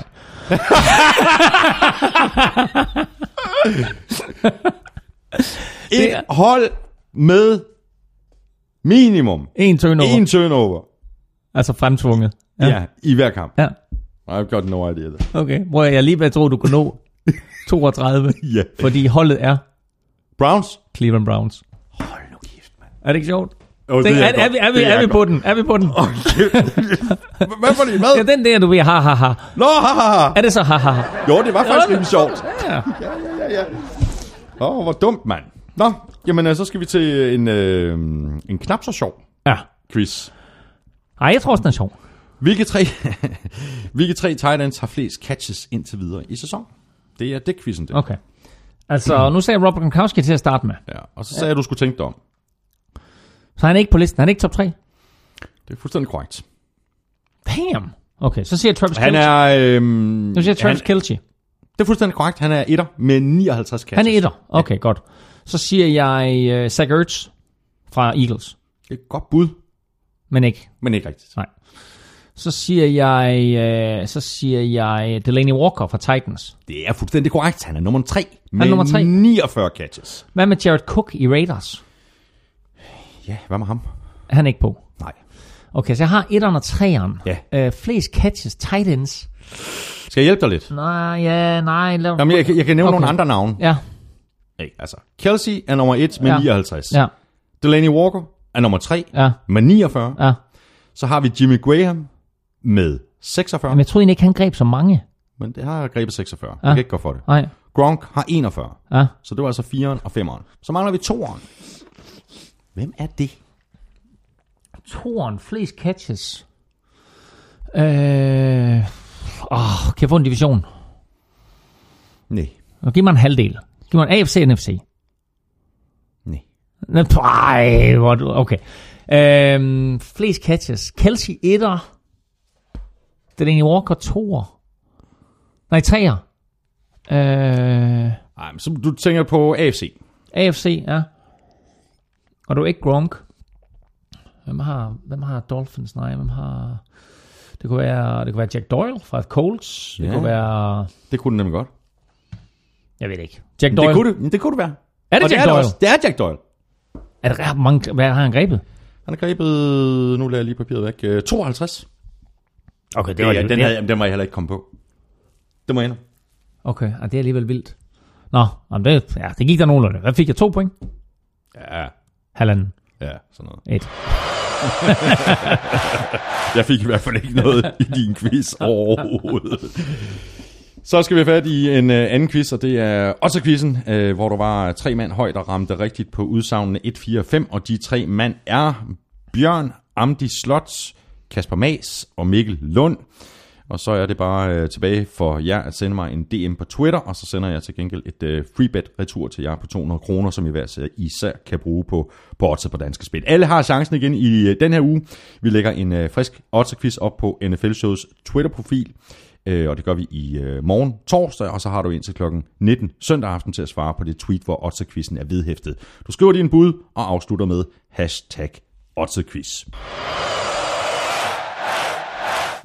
Og så skal jeg selvfølgelig tilføje det, jeg plejer at sige, at alle, der rammer rigtigt, de vinder altså det her freebet på 200 kroner. Du skal være 18 for at deltage, og så skal du, hvis altså du vinder, placere hele beløbet på et spil. Nu skal vi have sat vores picks til 12. spillerunde, Claus. The Statman, Lukas Willumsen, skriver... He's the Statman! Yeah! Prøv lige at komme lidt tættere på mikrofonen og synge igen. Nej, det er fint. Jeg sidder herovre. Nej, prøv lige at synge igen. Nej, gå nu videre. Kom så med The Statman. He's the Statman. Dum. Fedt. 22. Det var bare det, jeg var ude efter. Det er skide godt. Lukas Willumsen, The Statman, han skriver, der findes nok ikke en Minnesota Vikings-fan, som Blair Walsh ikke skylder en omgang. Inden Monday Night Football stod den 9-9 i picks, og efter at have sikret sig rekorden for flest forbiere i træk for Atlanta, valgte Claus at indløse sit tilgodehavende. Sådan.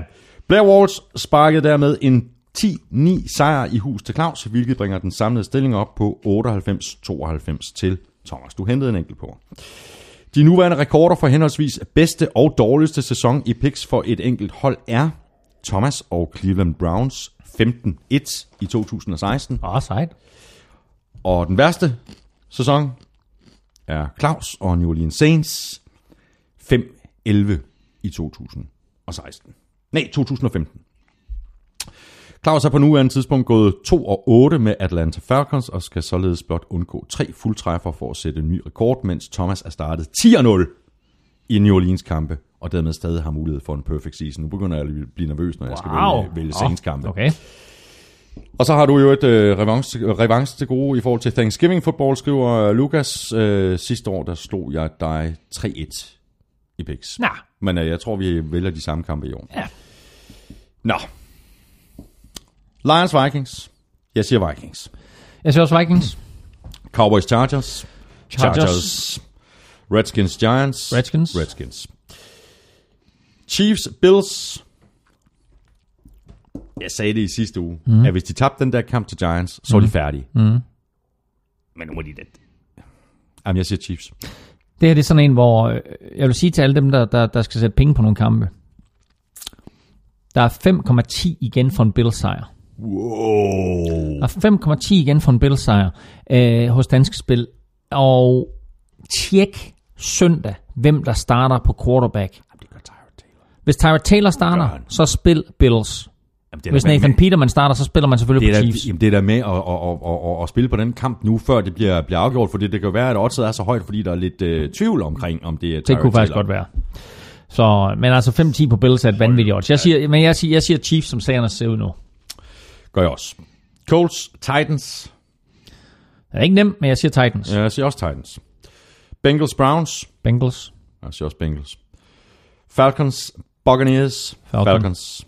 Patriots, Dolphins. Patriots. Dolphins, helt klart. Ja, ugens største favorit. 1-0-3 igen på Patriots. 1-0-3. Okay. Nå, jeg sagde også, bare lige for en god undskyld, jeg siger selvfølgelig også Patriots. Så har vi Eagles, Bears. Eagles. Jets, Panthers. 49ers, Seahawks. Fuck it. Jeg siger 49ers. Det var da dejligt. Jeg siger Seahawks. Ja, selvfølgelig gør du det. Så Rams Saints. Ja. It is a very exciting game, yes. Jeg siger Rams. Jeg siger Saints. Du ved godt, jeg gætter rigtigt i alle Saints-kampe. Åbenbart. Men indtil nu måske, ja. Cardinals, Jaguars. Ja, jeg siger Jaguars. Raiders, Broncos. Raiders. It's difficult, yes. Ved du hvad, jeg har også Raiders stående her, men bare i håbet om, at jeg kan nappe en 3-0 sejr, så tager jeg Broncos. Glimrende. Steelers, Packers. Steelers. Ravens, Texans. Ravens. Tak for det, Elming. Det var en fornøjelse. Det var en fornøjelse. Det var en kort fornøjelse. På 2-6-20. Langt under 2,5 timer. Ja. Det er en skandale. Så dejligt. Vi er klar til Thanksgiving. Det er vi nemlig. Det bliver stort. Og også et stort tak til vores gode venner og sponsorer for Tafel og Odds på Danske Spil. Og tak til dig, fordi du lyttede med. Hvis du har spørgsmål eller kommentarer, så kan du gøre det på Twitter og på mail@nflshowet.dk. Husk at tjekke NFL-showet på Twitter hver tirsdag, hvor vi nominerer 3 spillere til ugens spillerkonkurrence fra Tafel. Og hver torsdag, der lægger vi en ny odds-quiz op, også på Twitter, hvor du har chancen for at vinde et free bet til Danske Spil på 200 kroner. Tak for nu. Vi høres ved. NFL-showet er produceret af Kvartrup Media, der også producerer Born Unplugged, som gør dig klogere på dansk politik. Vil du være klogere på Premier League og Champions League, så skal du tage og abonnere på Premier League-showet og Champions League-showet, der begge er bestyret af Daniel Siglau. Elming og jeg er tilbage med mere fodbold i næste uge. Ha' det godt så længe. Hot up.